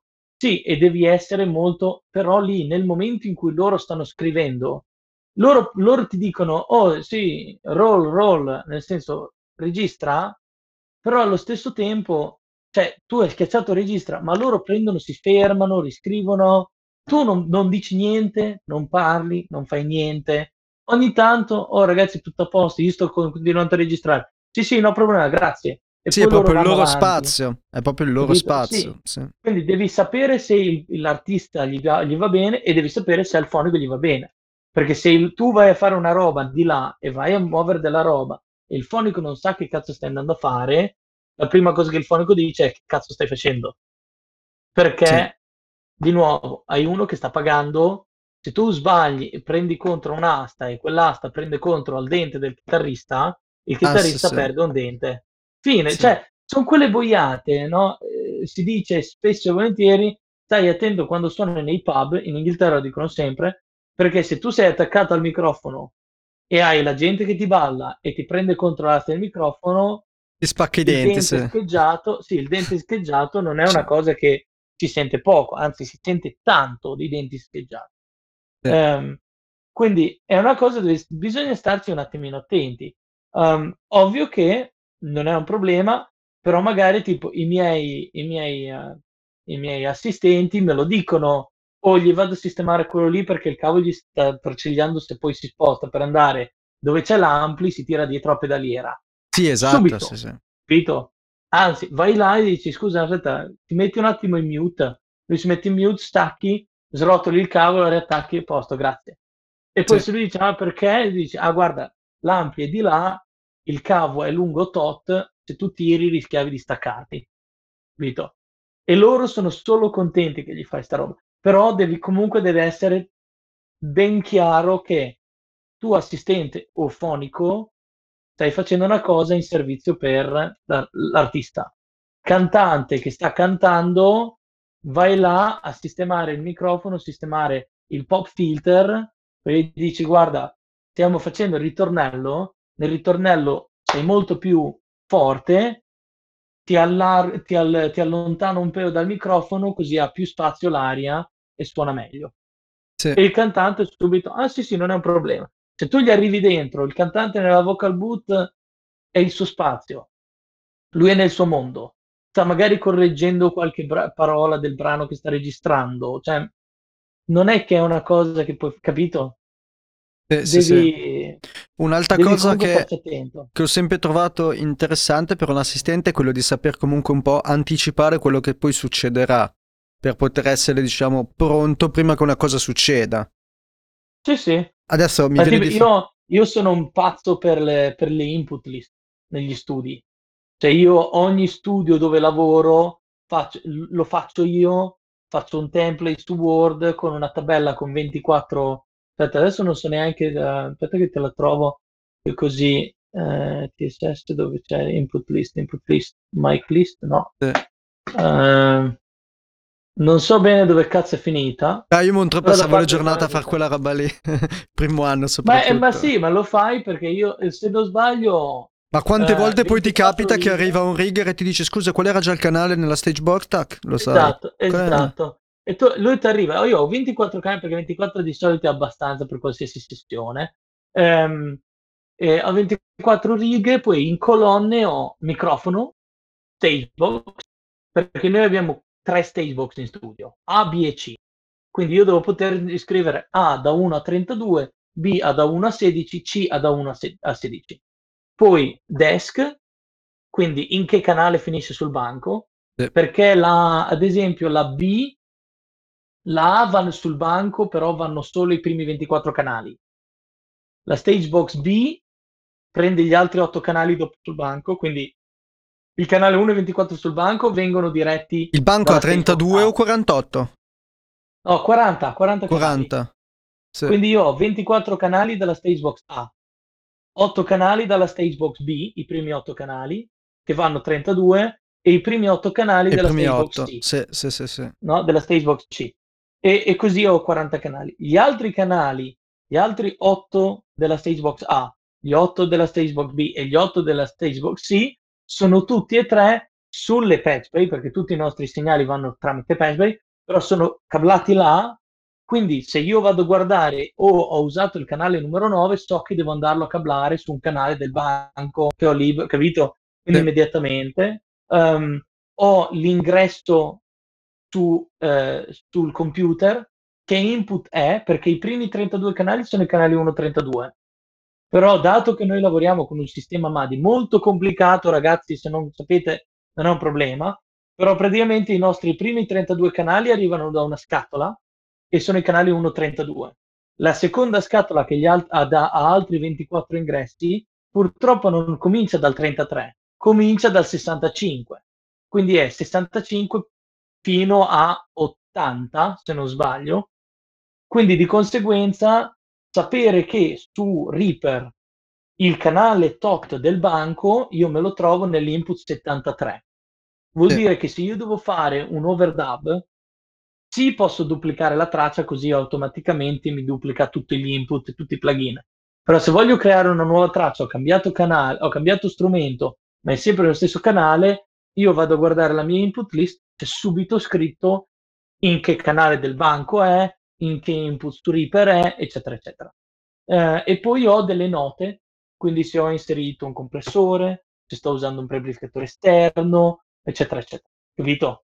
Eh, quindi quello lì è sempre scritto. E tutti i miei assistenti, la prima cosa che fanno la mattina quando entriamo, io vado in stanza, io vado in regia, accendo il computer, accendo il mixer, accendo il rack con outboard, cuffie, monitor, eccetera eccetera. Loro prendono quello lì, cominciano a mettere, c'è scritto cliente, c'è scritto nome del cliente, nome dell'artista, eh, nome della, dell'engineer, nome del eh, nome dell'assistente, c'è la data, c'è il nome del... È una classica input list. Capito? Sì, sì, sì, sono, sì. sì non, perché poi il cliente non è sempre l'artista. Quindi ah magari beh, certo. il cliente, cliente oggi è Universal, artista è Tom Walker, per dire. Sì, capito? Sì, sì, perché sì. non mi paga Tom quando viene a registrare, le poche volte che viene, però non mi paga lui, mi paga, credo sia la Universal, adesso non mi ricordo se è Tom Walker, non so se è... Io dico Warner, non Secondo lo so, eh, la sparo, Warner. eh. La sparo, no, io no, dico... No, Tom Walker, Universal, Universal Music Publishing. Universal. Quindi, sì, sì, sì, sì. Un, Unispub, sì, sì. Ha appena vinto il Bre- eh. British uh, Act, no? Sì, Brit. Sì, il, sì, il Brit ha vinto, una roba del genere. È lui, no? Eh, che... L'aveva vinto anche l'anno scorso, due anni fa l'aveva vinto. Comunque. Um, però sì, quando viene lui, ad esempio, sì. il cliente, è una... però l'artista è Tom. E questo, tutte le nostre input list sono dentro a un, a un, a un folder di quelli con... Hai presente tipo quei quaderni, quei quaderni che hanno dentro le pagine, tras- le, le... le buste trasparenti, sì, le buste, al posto sì, delle sì, pagine. Sì, sì, sì, sì. Però sì, non sì. è di quelli con le anelle, di quelle proprio già rilegate con le buste trasparenti. Quindi sì. io apro quel libro, vado a cercare la prima, cioè sfoglio tra le pagine, perché una volta che è finita la giornata si viene rimesso dentro. Ma avete Quindi anche, scusa, vado... avete anche una copia digitale, immagino, o fate solo cartaceo? No, facciamo solo cartaceo, tanto non è che serva più di tanto. È giusto nel, nel caso in cui, quando uno deve tornare... Poi il, il piano è, quando finisce tutto quel brano, si digitalizzano tutti, perché abbiamo tutto il file Excel, si digitalizza tutto, si prendono i, fa- i fogli, si mettono in un folder in, in, nella, nella sala macchine, e poi si mettono i nuovi bianchi nel, nel quaderno. Il quaderno è quello corrente, quelli passati verranno digitalizzati e messi nella, nella sala macchina. Sì. Per ora è tutto cartaceo ancora, però non è che c'è... ci si mette poco, capito? Non è che la maggior parte delle cose sono... Se è poi solo una voce non, non si fa un cazzo, però se hai una band o anche solo un, un duo, Cioè, quando arrivi già anche solo quattro o cinque canali è comodo da avere, è una cosa comoda. Sì, e ottimo. Poi puoi tornare indietro a sì. quella stessa cosa che hai fatto quel giorno là, cioè è, è bello perché se tu uno torna tu sai che microfono hai usato l'ultima volta. Visto che sono già quasi due ore che siamo qua, vorrei chiudere il cerchio parlando della parte che interesserà, immagino, molti, cioè i pagamenti. Come farsi pagare, acconti, percentuali, come definire un prezzo. Mi sembra che ne avete parlato abbastanza l'altro giorno con uh, i Big Brother, i Blues Brothers. Sì, sono no, sempre insieme quei due, poi te. Mitici, li vedo sempre no, insieme. Ma perché abitano, abitano tipo un'ora di macchina. Ma poi anche le, anche le mogli sono amiche, no? La famiglia. Suppongo che le, le famiglie è sì, un po' come Wells e Eric Valentine. Eric Valentine e Wells esatto. fanno di quei barbecue che Madonna. Esatto, esatto. Ma loro sono loro abitano un'ora l'uno dall'altro e le mogli eh, sono, sono amiche perché loro si conoscono e eh, sì, sì, negli sì. anni le mogli si sono incontrati, eccetera, eccetera. Adesso che vivono vicini, loro anche quando non ci sono questi thirsty, questi eventi, loro proprio della serie si organizzano. E dicono, oh, andiamo a vedere quel pub là perché non ci siamo ancora stati. Beh, alla fine bravo. Sono uomini prima che fonici, esatto. bravi, bravo Sugar, esatto. bravo Dexter. No, infatti hanno, hanno abbracciato bene questo, questo concetto del pub all'inglese. Loro eh. prendono, e lui proprio si ricorda, no? Tipo, ah sì, quel posto è dove c'è il mio pub preferito, il, ti ricordi Angel, quello che c'era, si, si ricorda le birre. Chad è questo? No, questo è Chad. Comunque, dici le tue due lire sui prezzi, come farsi pagare e soprattutto come definire un prezzo. Uff. È lunga, allora, eh, lì lo so. C'è la, sì, la, la, la, la, la, la versione più corta è quella che ha detto il Fra un paio di volte. Eh, devi guardare due cose che devo, devono sommarsi.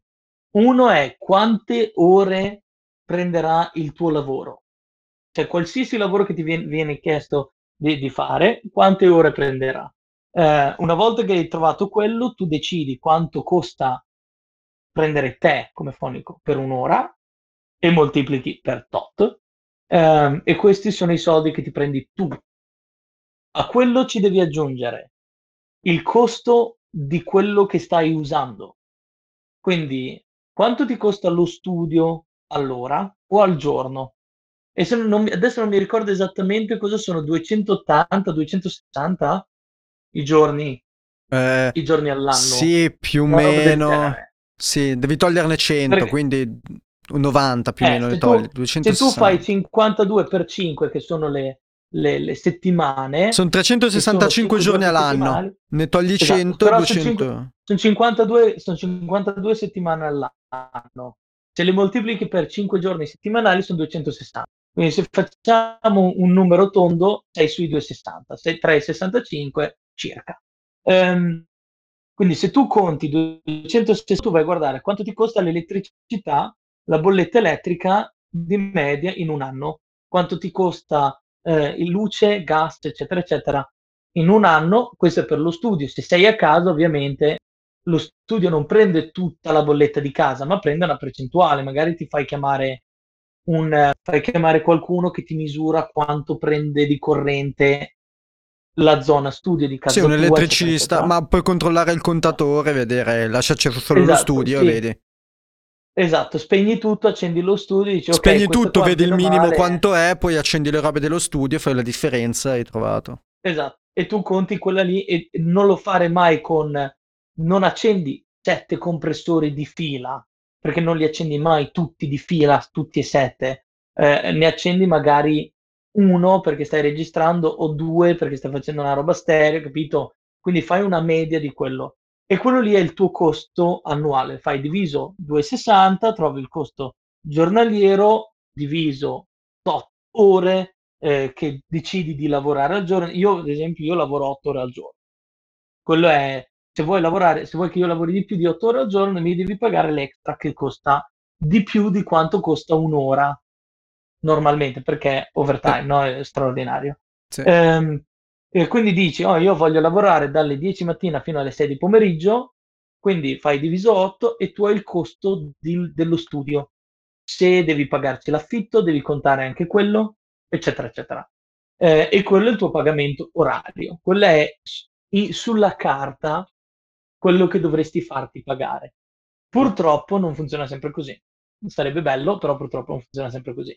Quindi spesso e volentieri devi andare a guardare, ok, vai a guardare i numeri grossi. Quanto mettiamo, facciamo un esempio, mettiamo che tu hai dieci giorni in uno studio al mese, no? E paghi cinquecento euro al mese per questi dieci giorni. Quindi tu hai cinquanta euro di affitto del posto. Questo include tutto, internet, gas, luce, eccetera, eccetera. Quindi tu hai quei cinquanta lì, ok? Su que- oltre a quei cinquanta lì hai, per andare e tornare dallo studio ci metti venti euro tra benzina, mantenimento della macchina, perché la macchina non è mai solo la benzina. Sì, eh, anche quello, la targa, più... non, costano da voi le targhe, immagino di sì. Cioè, per eh, targare un'auto non... costa. Ma sì, però quello lì c'è cioè, l'omologa... l'omologa, l'omologa om, omo, Omologolaz... omologaz... eh, omologaz... eh, omologaz... tu parli inglese? Parla... Omol, omologazione. Credo sia quello. Scusate, eh, che siamo due trapiantati eh, esatto. L'italiano ormai. Eh, però quello lì, cioè, quello lì non lo paghi, però paghi le tasse sulla macchina. Eh, hai wear and tear, il cosiddetto wear and tear, cioè il, eh, la macchina poi si danneggia, cioè tu guidi, la macchina si danneggia. Eh, ehm, quindi sono tutte cose comunque devi, devi mettere in conto. Io di solito qua conto quarantacinque centesimi per mille, quello include benzina più wear and tear, che è molto di più di quanto io spenda di benzina, per dire, benzina spenderò, non so, sei centesimi, però comunque io conto sempre quello lì. Quello lì lo aggiungi ai cinquanta euro che ti, ti fai pagare e poi il resto è quanto vuoi pagare, quanto vuoi essere pagato per otto ore di lavoro. Eh, sì, tu sì, dici sì, sono sì. quindici per otto sono centoventi euro che tu vuoi, sì. Più cinquanta che è l'affitto del giorno, più metti caso che sono venti euro di macchina. Per tu venire in studio da te sono sì. centonovanta euro per otto ore di lavoro. Per quello che riguarda la modalità, cioè tu chiedi un acconto per, diciamo, un preventivo di ore e poi alla fine guardi le ore totali e togli quello che ti hanno già pagato, paghi tutto alla fine, paghi prima. Allora, Com- in studio da me tu non esci se non hai saldato il toto. Ok, quindi prima di uscire... È...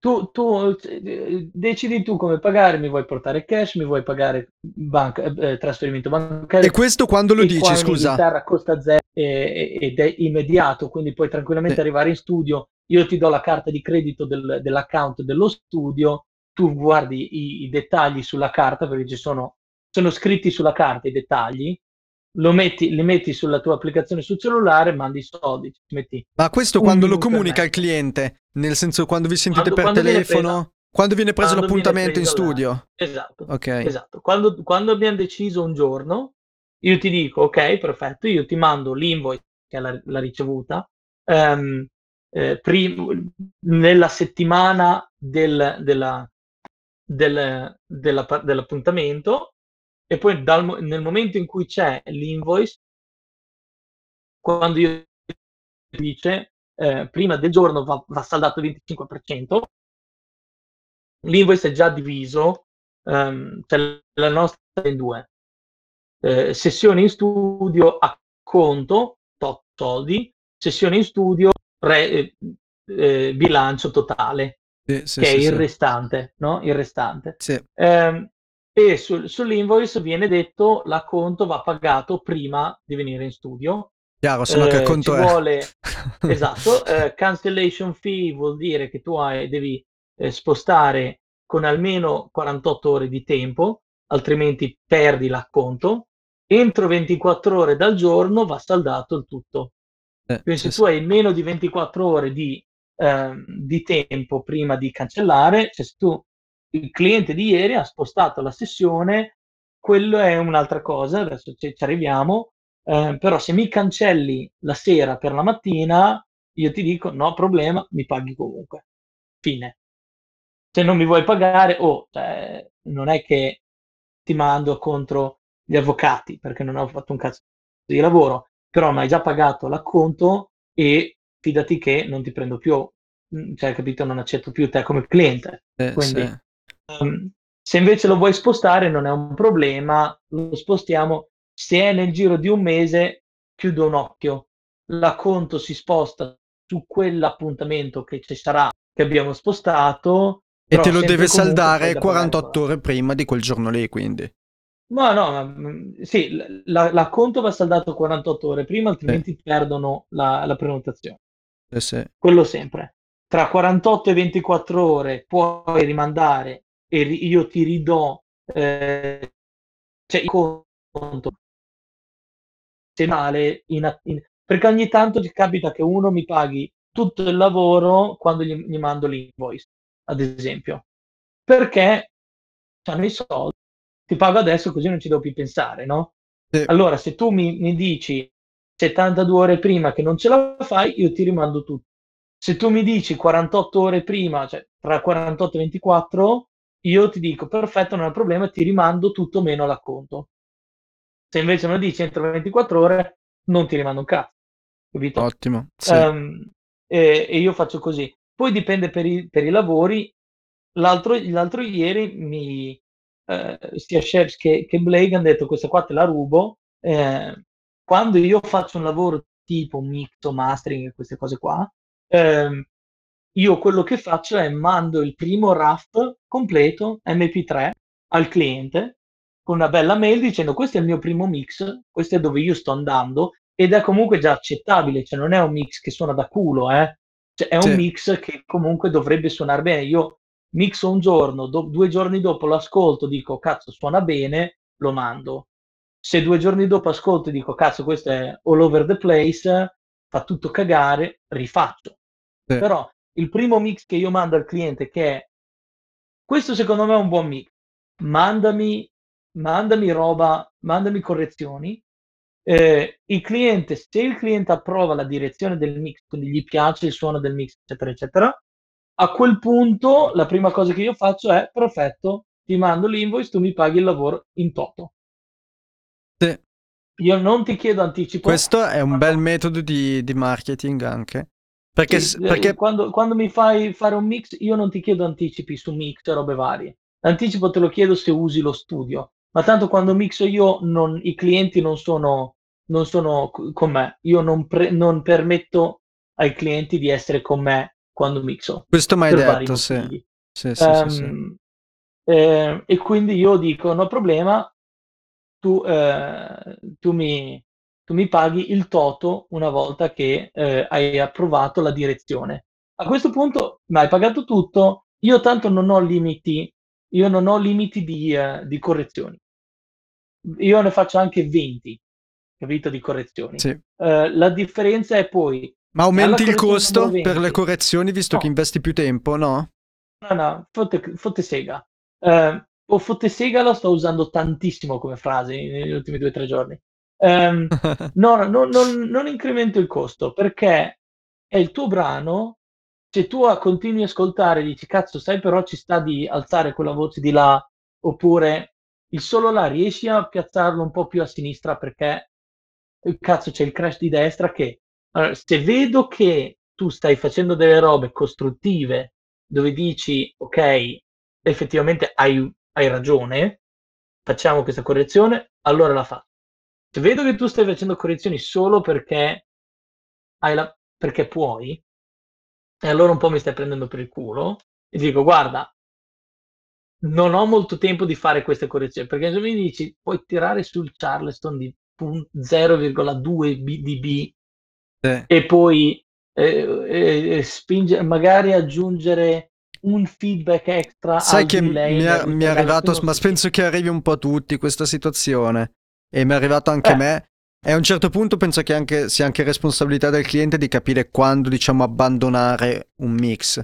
Devi farglielo no, anche no, capire. Io in, quel, io in quel momento io gli dico, guarda, io non ho molto tempo ultimamente di fare tutte le correzioni, se vuoi che facciamo queste correzioni, io ho un altro mio amico, Superfonico, ha tutti i miei plugin, può aprire tutte le mie sessioni, um, e costa poco, costa venticinque sterline l'ora, se vuoi ti passo il contatto e fa tutto lui, capito? Sì. Eh, e novantanove percento delle volte che arrivi a queste situazioni la gente dice ah, no, no, non è un problema, dai, va bene così, perché capisce che perché prima loro potevano chiederti tutto, adesso no, perché col cazzo devi pagare, e anche se sono tre secondi per tirare su due cose, loro comunque hanno da pagare venticinque sterline per un'ora, non è che paghi cinque minuti, capito? Sì. Um, e allora adesso non hanno voglia di pagare.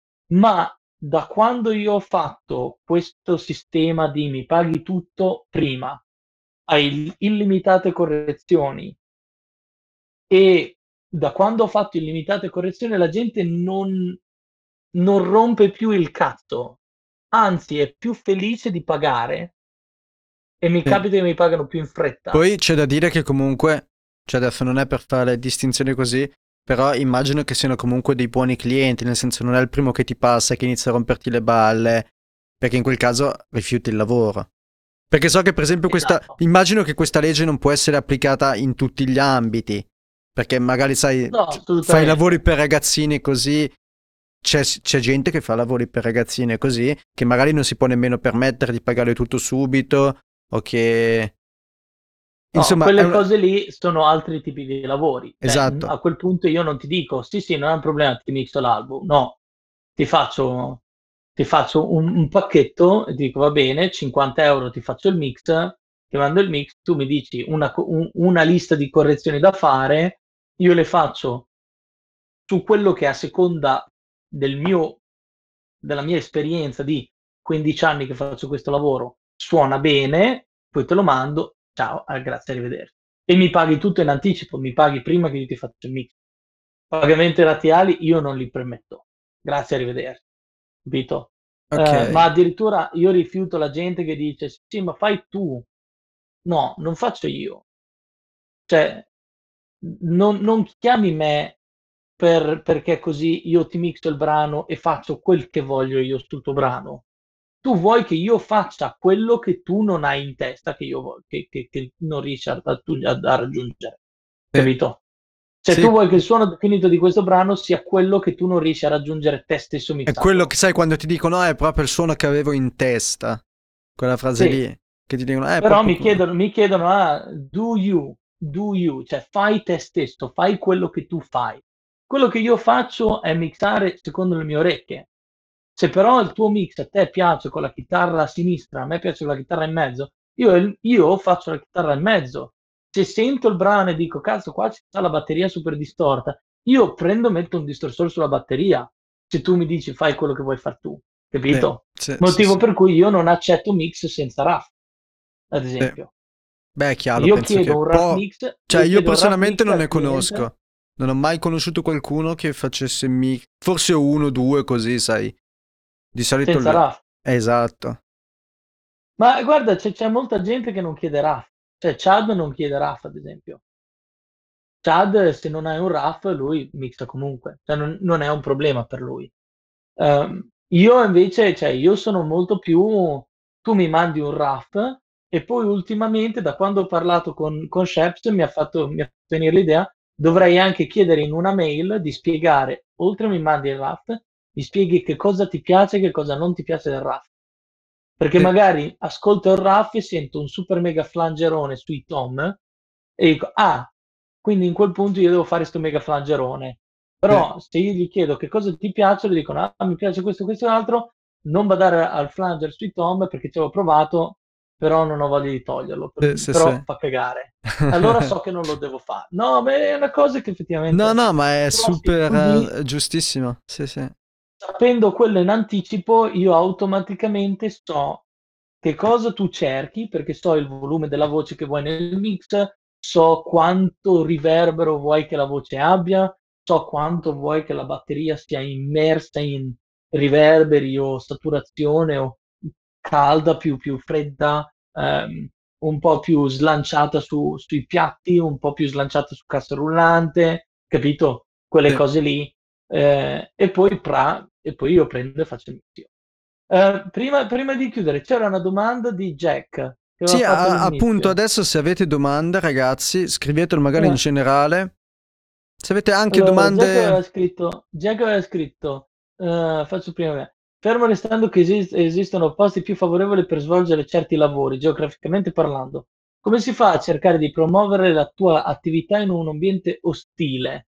Esempio pratico, Edo parla spesso delle buone pratiche per fare il lavoro da fonico a Londra, ma come è capitato più volte, molti lamentano che queste pratiche sono di, sono di difficile attuazione nel contesto italiano, soprattutto al sud, per ignoranza, mancanza di budget, eccetera. Quindi esiste una soluzione oltre al partire e andare dove le cose funzionano meglio? C'è modo per educare il contesto in cui vive? Ah, io qua la mia idea ce l'ho. Um, purtroppo eh, Jack non è più in chat, però um, magari ci sentirà più avanti. Uh, purtroppo non è che puoi cambiare, cioè nei film la gente cambia l'opinione di un villaggio intero o di una città intera, del mondo intero, facendo sto gesto super romantico, privo di, um, di interesse. No, fa cagare, questa roba non funziona in, nella vita reale. Um, lì devi andare a guardare il bilanciamento tra quello che la gente vende, o, o anzi quello che la gente vuole acquistare, e quello che secondo te è buono da fare. Nel senso... Um, Parliamo, qua parlava del sud dove i budget non sono. Um, una, una cosa, un, un esempio enorme è la gente che vende lo studio perché ha il Neumann e ha l'Apollo, per dire. Che io sento essere, abbastanza spesso, sento che sia un problema eh, nel mondo, eh, nel mondo, nel mondo del sud Italia. Cioè ci sono degli studi che hanno un microfono figo, un, un, pre, un prefigo, ottengono dei suoni di merda, però la gente va perché c'è la roba figa. A quel punto devi guardare un po', cioè c'è da mettere, c'è da fare un, un compromesso tra quello che vuoi fare tu e quello che viene richiesto da chi è nella tua zona. Eh, se vuoi andare dove c'è la gente che vuole la roba figa, devi prendere, devi andare dove c'è la gente che vuole la roba figa. Puoi creare con calma un following di gente che con calma si, eh, si, si, si studia o si impara cosa vuol dire avere uno studio, cosa vuol dire ottenere una buona, una buona registrazione, eh, l'importanza di avere il microfono figo piuttosto che la canzone bella. Perché io continuo a dirlo, cioè puoi registrare benissimo, però se la canzone fa cagare, il brano farà cagare, cioè... Se vai a guardare ci sono un bordello di... Andate a ascoltare il mix di Your Body is a Wonderland di, di John Mayer. Fa cagare quel mix. Però il brano è una figata, capito? E quindi il brano vince. Vai a guardare la maggior parte della roba registrata nel mondo del Motown, i mix fanno cagare, però le parti sono troppo fighe. Marvin, conseguenza... Mar- Marvin Gaye fa cagare. Ma sì, ma a me certe cose non mi piacciono di Marvin Gaye, cioè come suono per quegli anni. Sì, ma hai, hai, sentito, hai sentito quei mix là? Cioè fan cagare, ma fan cagare quasi tutti. Però, oppure il cazzo, la, la, la roba, cioè la batteria a destra con, le, con il, il basso a sinistra, ad esempio. Che quindi hai, da una parte hai la ritmica, ritmica, dall'altra parte hai la ritmica musicale, e quindi funziona. No, non funziona, fa cagare, metti tutto in mezzo. Cazzo fai? Se puoi mettere a destra puoi mettere in mezzo, non, mi, non, mi, no, non ti lamentare, cioè sarebbe da, ri- da riprendere tutti i master e rifare, prendere tutti i nastri e rifare tutti i mix. Però di nuovo, cioè, la canzone funziona, quindi magari ti punti più su quello, magari punti su, più sulla pro- eh, produzione, eh, comprare degli strumenti. Adesso gli strumenti costano poco, cioè eh, vuoi comprare una chitarra elettrica o una chitarra acustica, la Eco, marca italiana, fa dei gran bei strumenti. Um, tastiera, ti prendi una tastiera non pesata, però con dei suoni carini, oppure ti compri dei V S T belli, perché ce ne sono decine di V S T belli. Ti compri una scheda audio che non suona male, cioè un audio non suona male, e puoi fare un bordello di roba, e suona bene.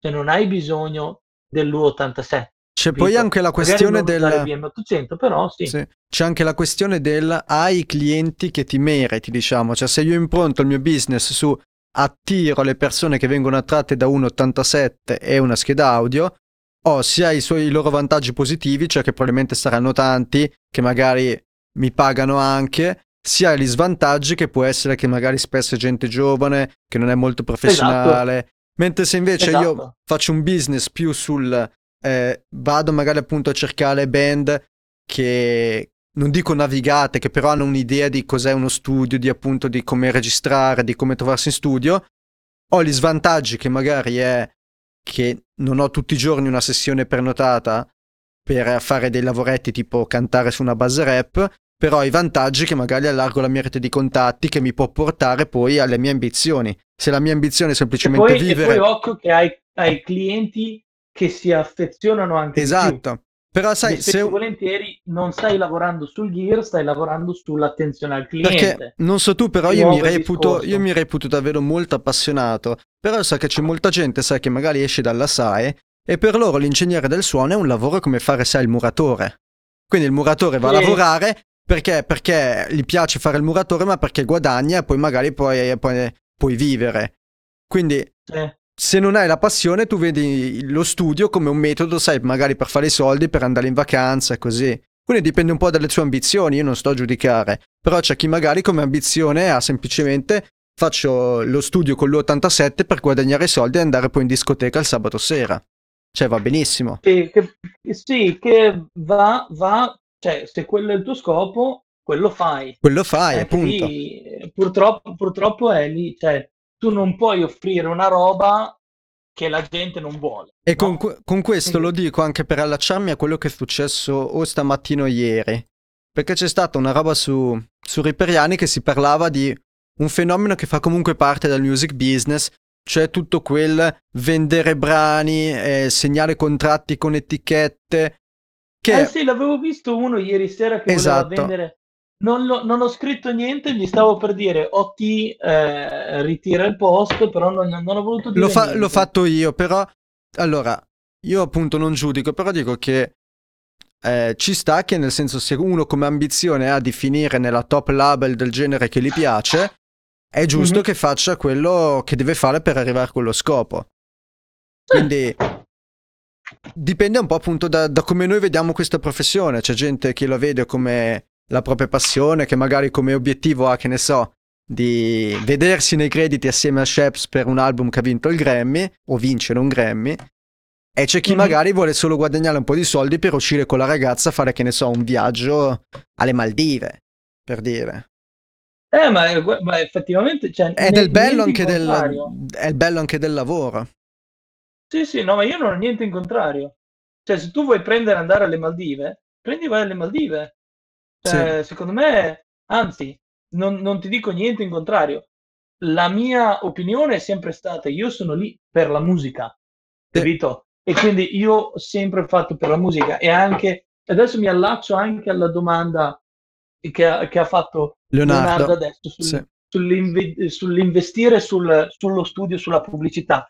Io, quando ho aperto questo nuovo studio con il mio socio, abbiamo fatto una scelta molto conscia di non investire pubblicità, cioè non nel senso di non investire soldi sulla nostra pubblicità, ma nel senso di non fare una pubblicità di quelle super, oh, eccoci qua, ci siamo, qualsiasi cosa, noi sempre, capito? Il post continuo su sponsor Instagram, no, eh. noi non lo vogliamo fare, perché noi vogliamo fare, se tu sei nella situazione dove Uh, dove, dove puoi raggiungere noi, allora raggiungi, cioè nel senso però c'è anche da dire, Edo, che voi avete una rete di contatti veramente comunque importante, essendo Londra la capitale della musica europea, diciamo. Sì sì, ma quello lì non è neanche tanta, eh. Cioè, la nostra, la nostra rete è più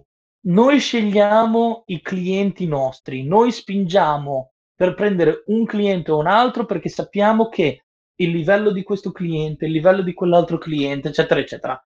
Il cliente porta cliente. E di nuovo, e noi siamo da ormai due anni e mezzo che lavoriamo insieme come soci e è tutto basato sul passaparola. È tutto basato sull'attenzione al cliente, il fatto che uno che arriva oggi porta tre musicisti domani.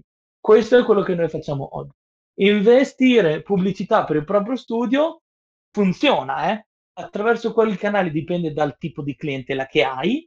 C'è una clientela che fa un bordello di roba ed è super presente su Instagram, automaticamente vai, è lì Insta. Che vai. Eh, puoi andare su Facebook, perché magari c'è un bordello di gente che ti cerca tramite Facebook. Devi vedere quello che ti porta di più. Su quello io non sono il super esperto, perché io di eh, io in eh, in eh, media e in social media faccio cagarissimo, ehm, però su quello lì ci sono tantissimi discorsi che fa. Cos'è Luigi Pimonelli? Che è successo? No, intende cosa, di cosa abbiamo parlato, probabilmente. Ah, ah, ok. Stiamo parlando di investire, pubblicità, eccetera, eccetera. Ah, non ah, ci non, senti non più. Non ci sente più. Ah, è un problema tuo, eh. Luigi, eh? Perché noi ci sentiamo da Dio. Mm.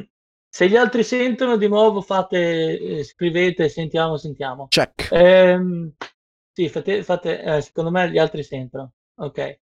Eh, allora sarà, sarà Luigi. Ehm, te, Teo, tu, tu gestisci. Ehm, no, sul, sul discorso dell'investimento dovete andare un po' alla, alla cieca all'inizio. Magari credo che ci si possano fare cose tipo eh, si spende...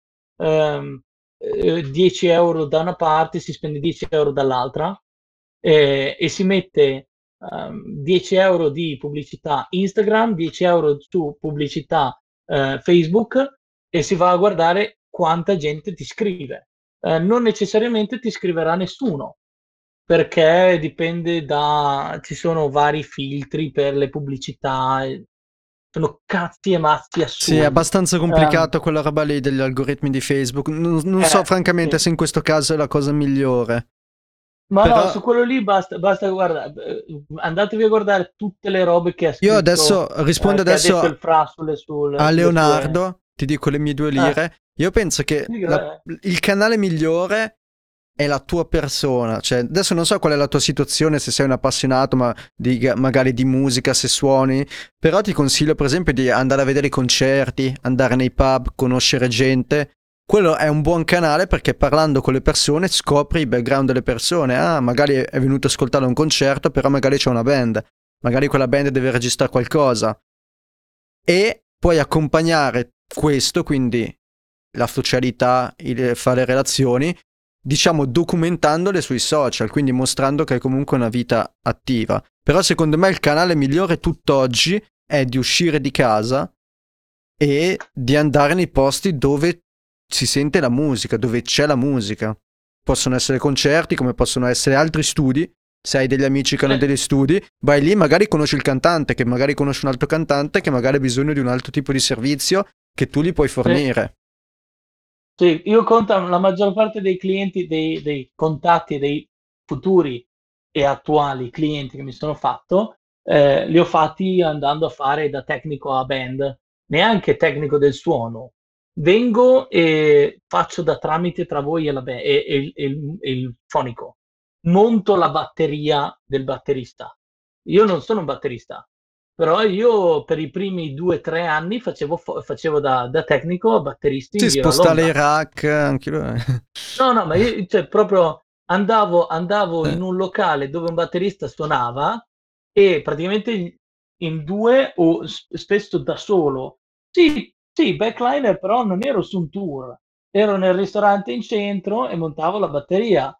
E poi cosa salta fuori?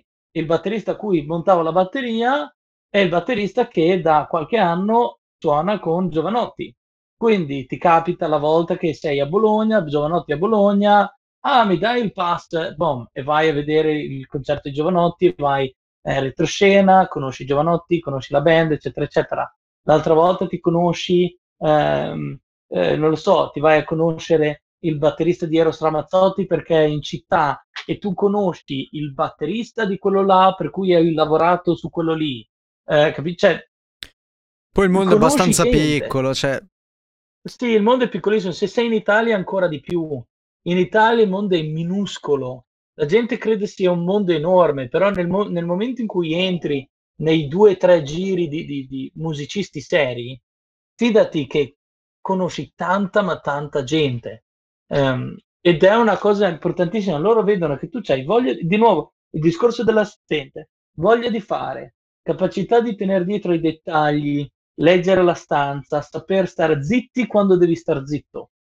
Io parlo tantissimo, e qua parlo tantissimo perché parliamo io e Teo, e spero che qualcosa del genere lo faremo ancora, addirittura, cioè io questo mese addirittura un paio di giorni liberi, tra l'altro la domenica magari è più comoda per la gente, però ehm, una cosa importantissima è sapere quando star zitti. Se io sono in un concerto, sono in un posto dove non conosco molto la gente, zitto, muta. Tu conosci una persona, con quella persona ci parli, con gli altri loro parlano, ogni tanto dici una cosa intelligente e via. Se sentite friggere, ho messo sul pollo per stasera, tanto siamo in chiusura. Ehm, sì, sì. Però sì, quella roba lì, e poi essere, cioè, lavorare, lavorare. Io ho fatto una serata giovedì, ero fonico, ero fonico di palco tecnicamente, però parto il po- fonico di palco, portato portatile per registrare tutta l'intera serata dal mixer a un mixer digitale, potevo registrare tutti i segnali. Um, eh, mi sono portato cuffie per poter sentire tutti gli in-ear che facevano i musicisti, eh, così potevo sentire quello che loro sentivano quando avevano i problemi. Eh, mi sono messo su- di- in sala perché la band mi ha chiesto di fare un po' un mix, di correggere un po' il mix di sala perché faceva cagare il fonico che c'era. A fine concerto smonta tutto il palco di tutti i musicisti con i musicisti, cioè loro montavano e io gli davo una mano a smontare ancora di più, e poi prendi, ci sono due piani di scale, prendi e porta la roba fuori. Cioè no, non stai a fare, io sono stato pagato per fare il fonico, quindi no, fai tutto perché quello ti permette di conoscere tanta altra gente. Poi sì, io continuo a dire che secondo me un po' di pubblicità di investimento può funzionare, però se non sei nessuno non è che ti porta il mondo. Cioè la gente comunque deve sapere un po' che sei tu, capito? Quello secondo me è il problema di quello. Ma, ma più che altro poi uscire, sai, non è che co- non costa niente. Sai, sì, infatti. Io vado nel, qui nella boaz, com'è che si dice italiano? Nel locale eh, a Friburgo, un locale dove fanno jazz, funk così. Non mi pagano, vado lì perché conosco il, il fonico, lo aiuto, mm-hmm. e, ed è anche piacevole, cioè almeno io mi trovo bene. E poi appunto conosci un botto di gente. Nel senso, non sì. ti costa niente uscire, poi c'è sempre la storia che io, per esempio, sento sempre che non ci sono locali, e sai, non c'è nulla su cui uscire. E cioè per me è una cagata assurda.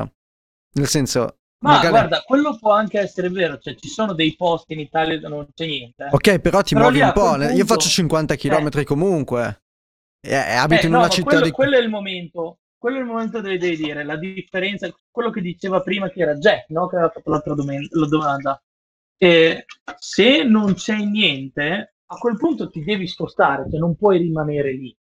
Se invece c'è gente, ma non c'è la cultura e di conseguenza... Sì, ci starebbe di prendersi e spostarsi da qualche parte dove c'è una cultura migliore. Io mi sono spostato a Londra e lo posso dire, a Londra di lavoro ce n'è, se sei bravo il lavoro ce n'è. C'è anche tanta, tanta saturazione del mondo della musica, però di nuovo, se sei bravo, fidati che la gente ti chiama. Addirittura ho dei musicisti che non fanno concerti se io non sono il fonico, per dire. Bello. Sì, sì, ho, ho due, due direttori musicali di musicisti che fanno roba in Inghilterra e ogni volta che loro vengono chiamati per fare dei, dei concerti, eh, perfetto, però il sound engineer è Edo, perché Edo si porta il suo mixer X trentadue, oh ragazzi c'è questa, con un millino siete, vi siete fatti l'intero mixer che, mixer che ho io. Sbanca eh, l'X trentadue, lo sai che cioè, tutti, oh minchia l'X trentadue.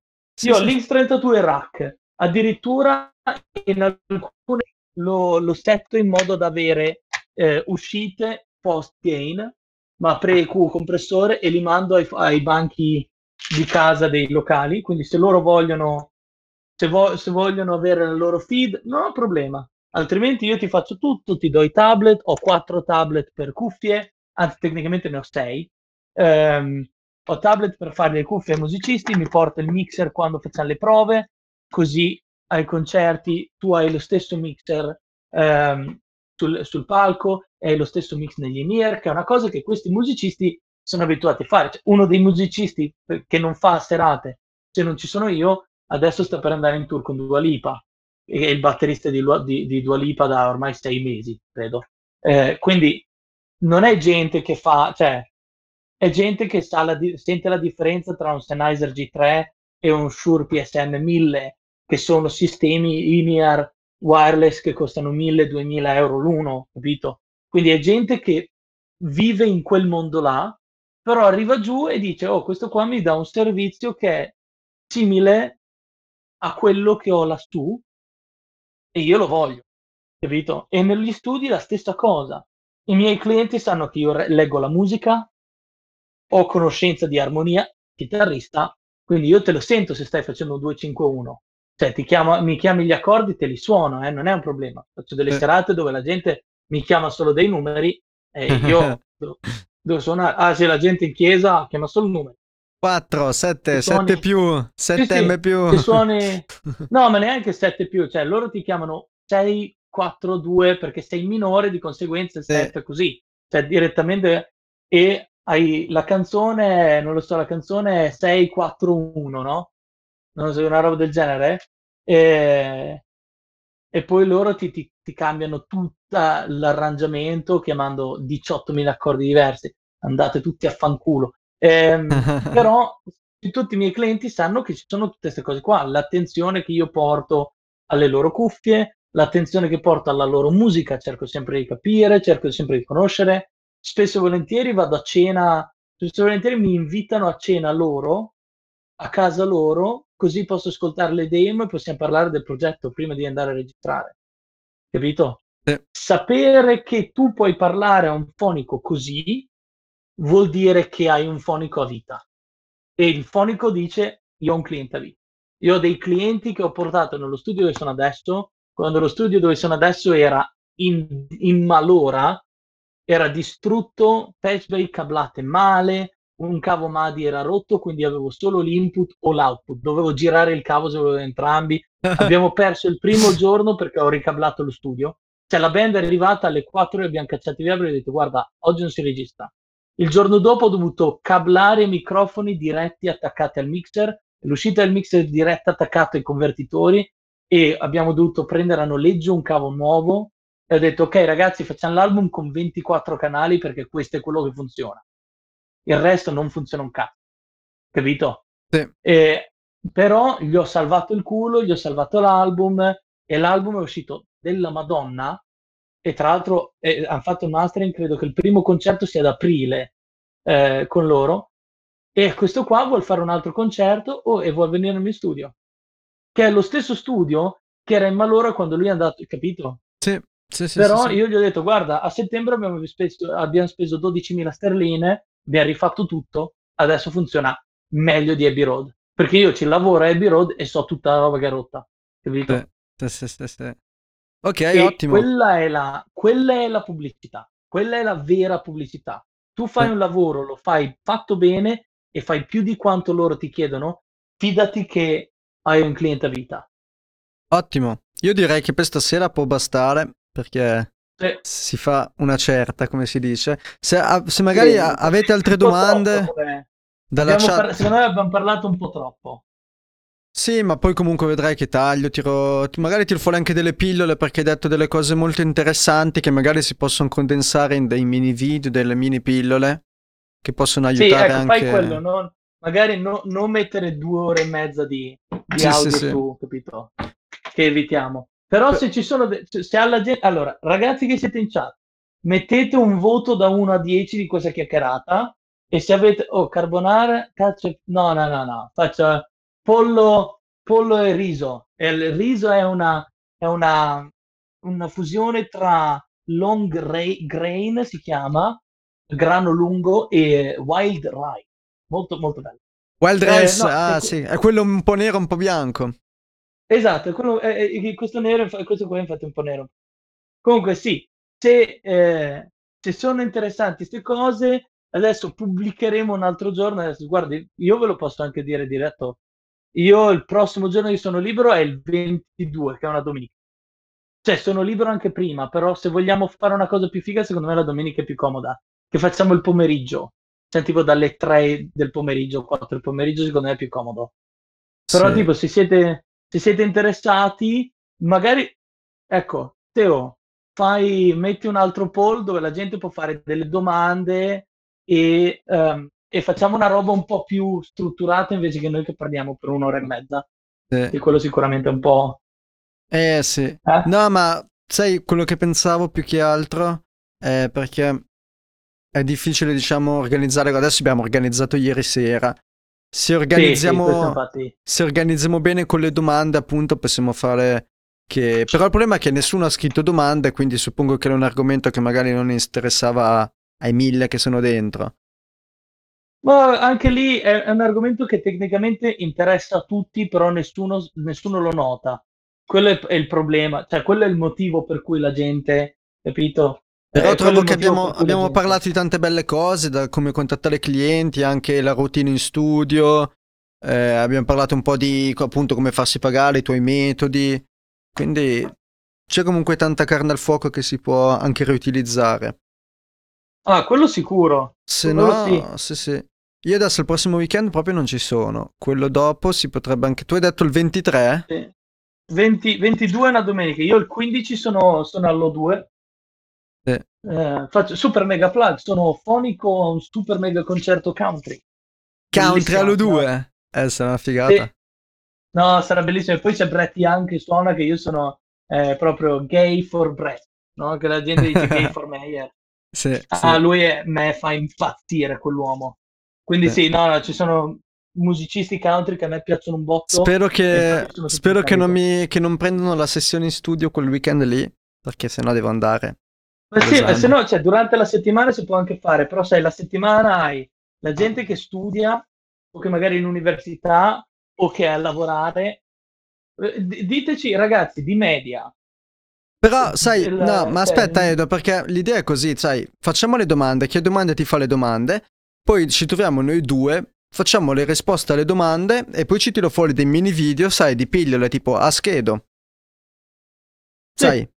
Però, però allo stesso tempo è bello avere della gente live, sì. Che così magari ti fanno. Però sai, dopo è molto difficile che... strutturarlo, strutturare la cosa. No, ma facciamo, facciamo le risposte a quelle domande e poi c'è la gente live, come c'era oggi, c'è la maggior parte della gente di oggi non ha scritto niente, sì. Si è messa lì e ascoltava. Però è utile perché poi se hanno delle domande su quello che magari noi non abbiamo, non abbiamo specificato una cosa, ci possono riportare, capito? Sì. Possono Ottimo. Aiutare. Allora io ti ringrazio Edo per il tempo e per tutti i grazie, bei, grazie bei consigli. A me, a me piace solo parlare di sta roba, è, è, un, è un argomento, secondo me il mondo dell'audio è un mondo dove bisogna condividere tutto, cioè non esiste uno che vuole fare me, non farà mai me, perché non sei me, capito? Cioè non pensi come penso io, mi puoi copiare, puoi copiare quello che io ho già fatto, però non puoi fare quello che io farò di, la prossima volta, capito? Sì. Quello è, è, il, è il discorso. Per cui, cazzo fotte, che, che cazzo te ne fotte se uno, per dire, usa lo stesso compressore che usi tu sulla voce, capito? Tanto tra due mesi quel compressore non ti piace più, tu cambi suono, migliori, e quello lì è ancora fermo al suono che avevi dieci anni fa, sì. Capito? Quindi, alla fine, parliamone. Diffondiamo così il, il livello sale, la gente, la gente ammira di più il lavoro, il lavoro cresce in richiesta e cresce in prestigio e poi siamo tutti contenti. Ottimo, no, giustissimo, non posso che, che concordare. Dai, grazie a tutti, grazie ancora agli, agli otto, ancora presente alle ventidue e ventotto dopo tre ore di live e... Di niente, continuate a fare musica e ci sentiamo su Riperiani.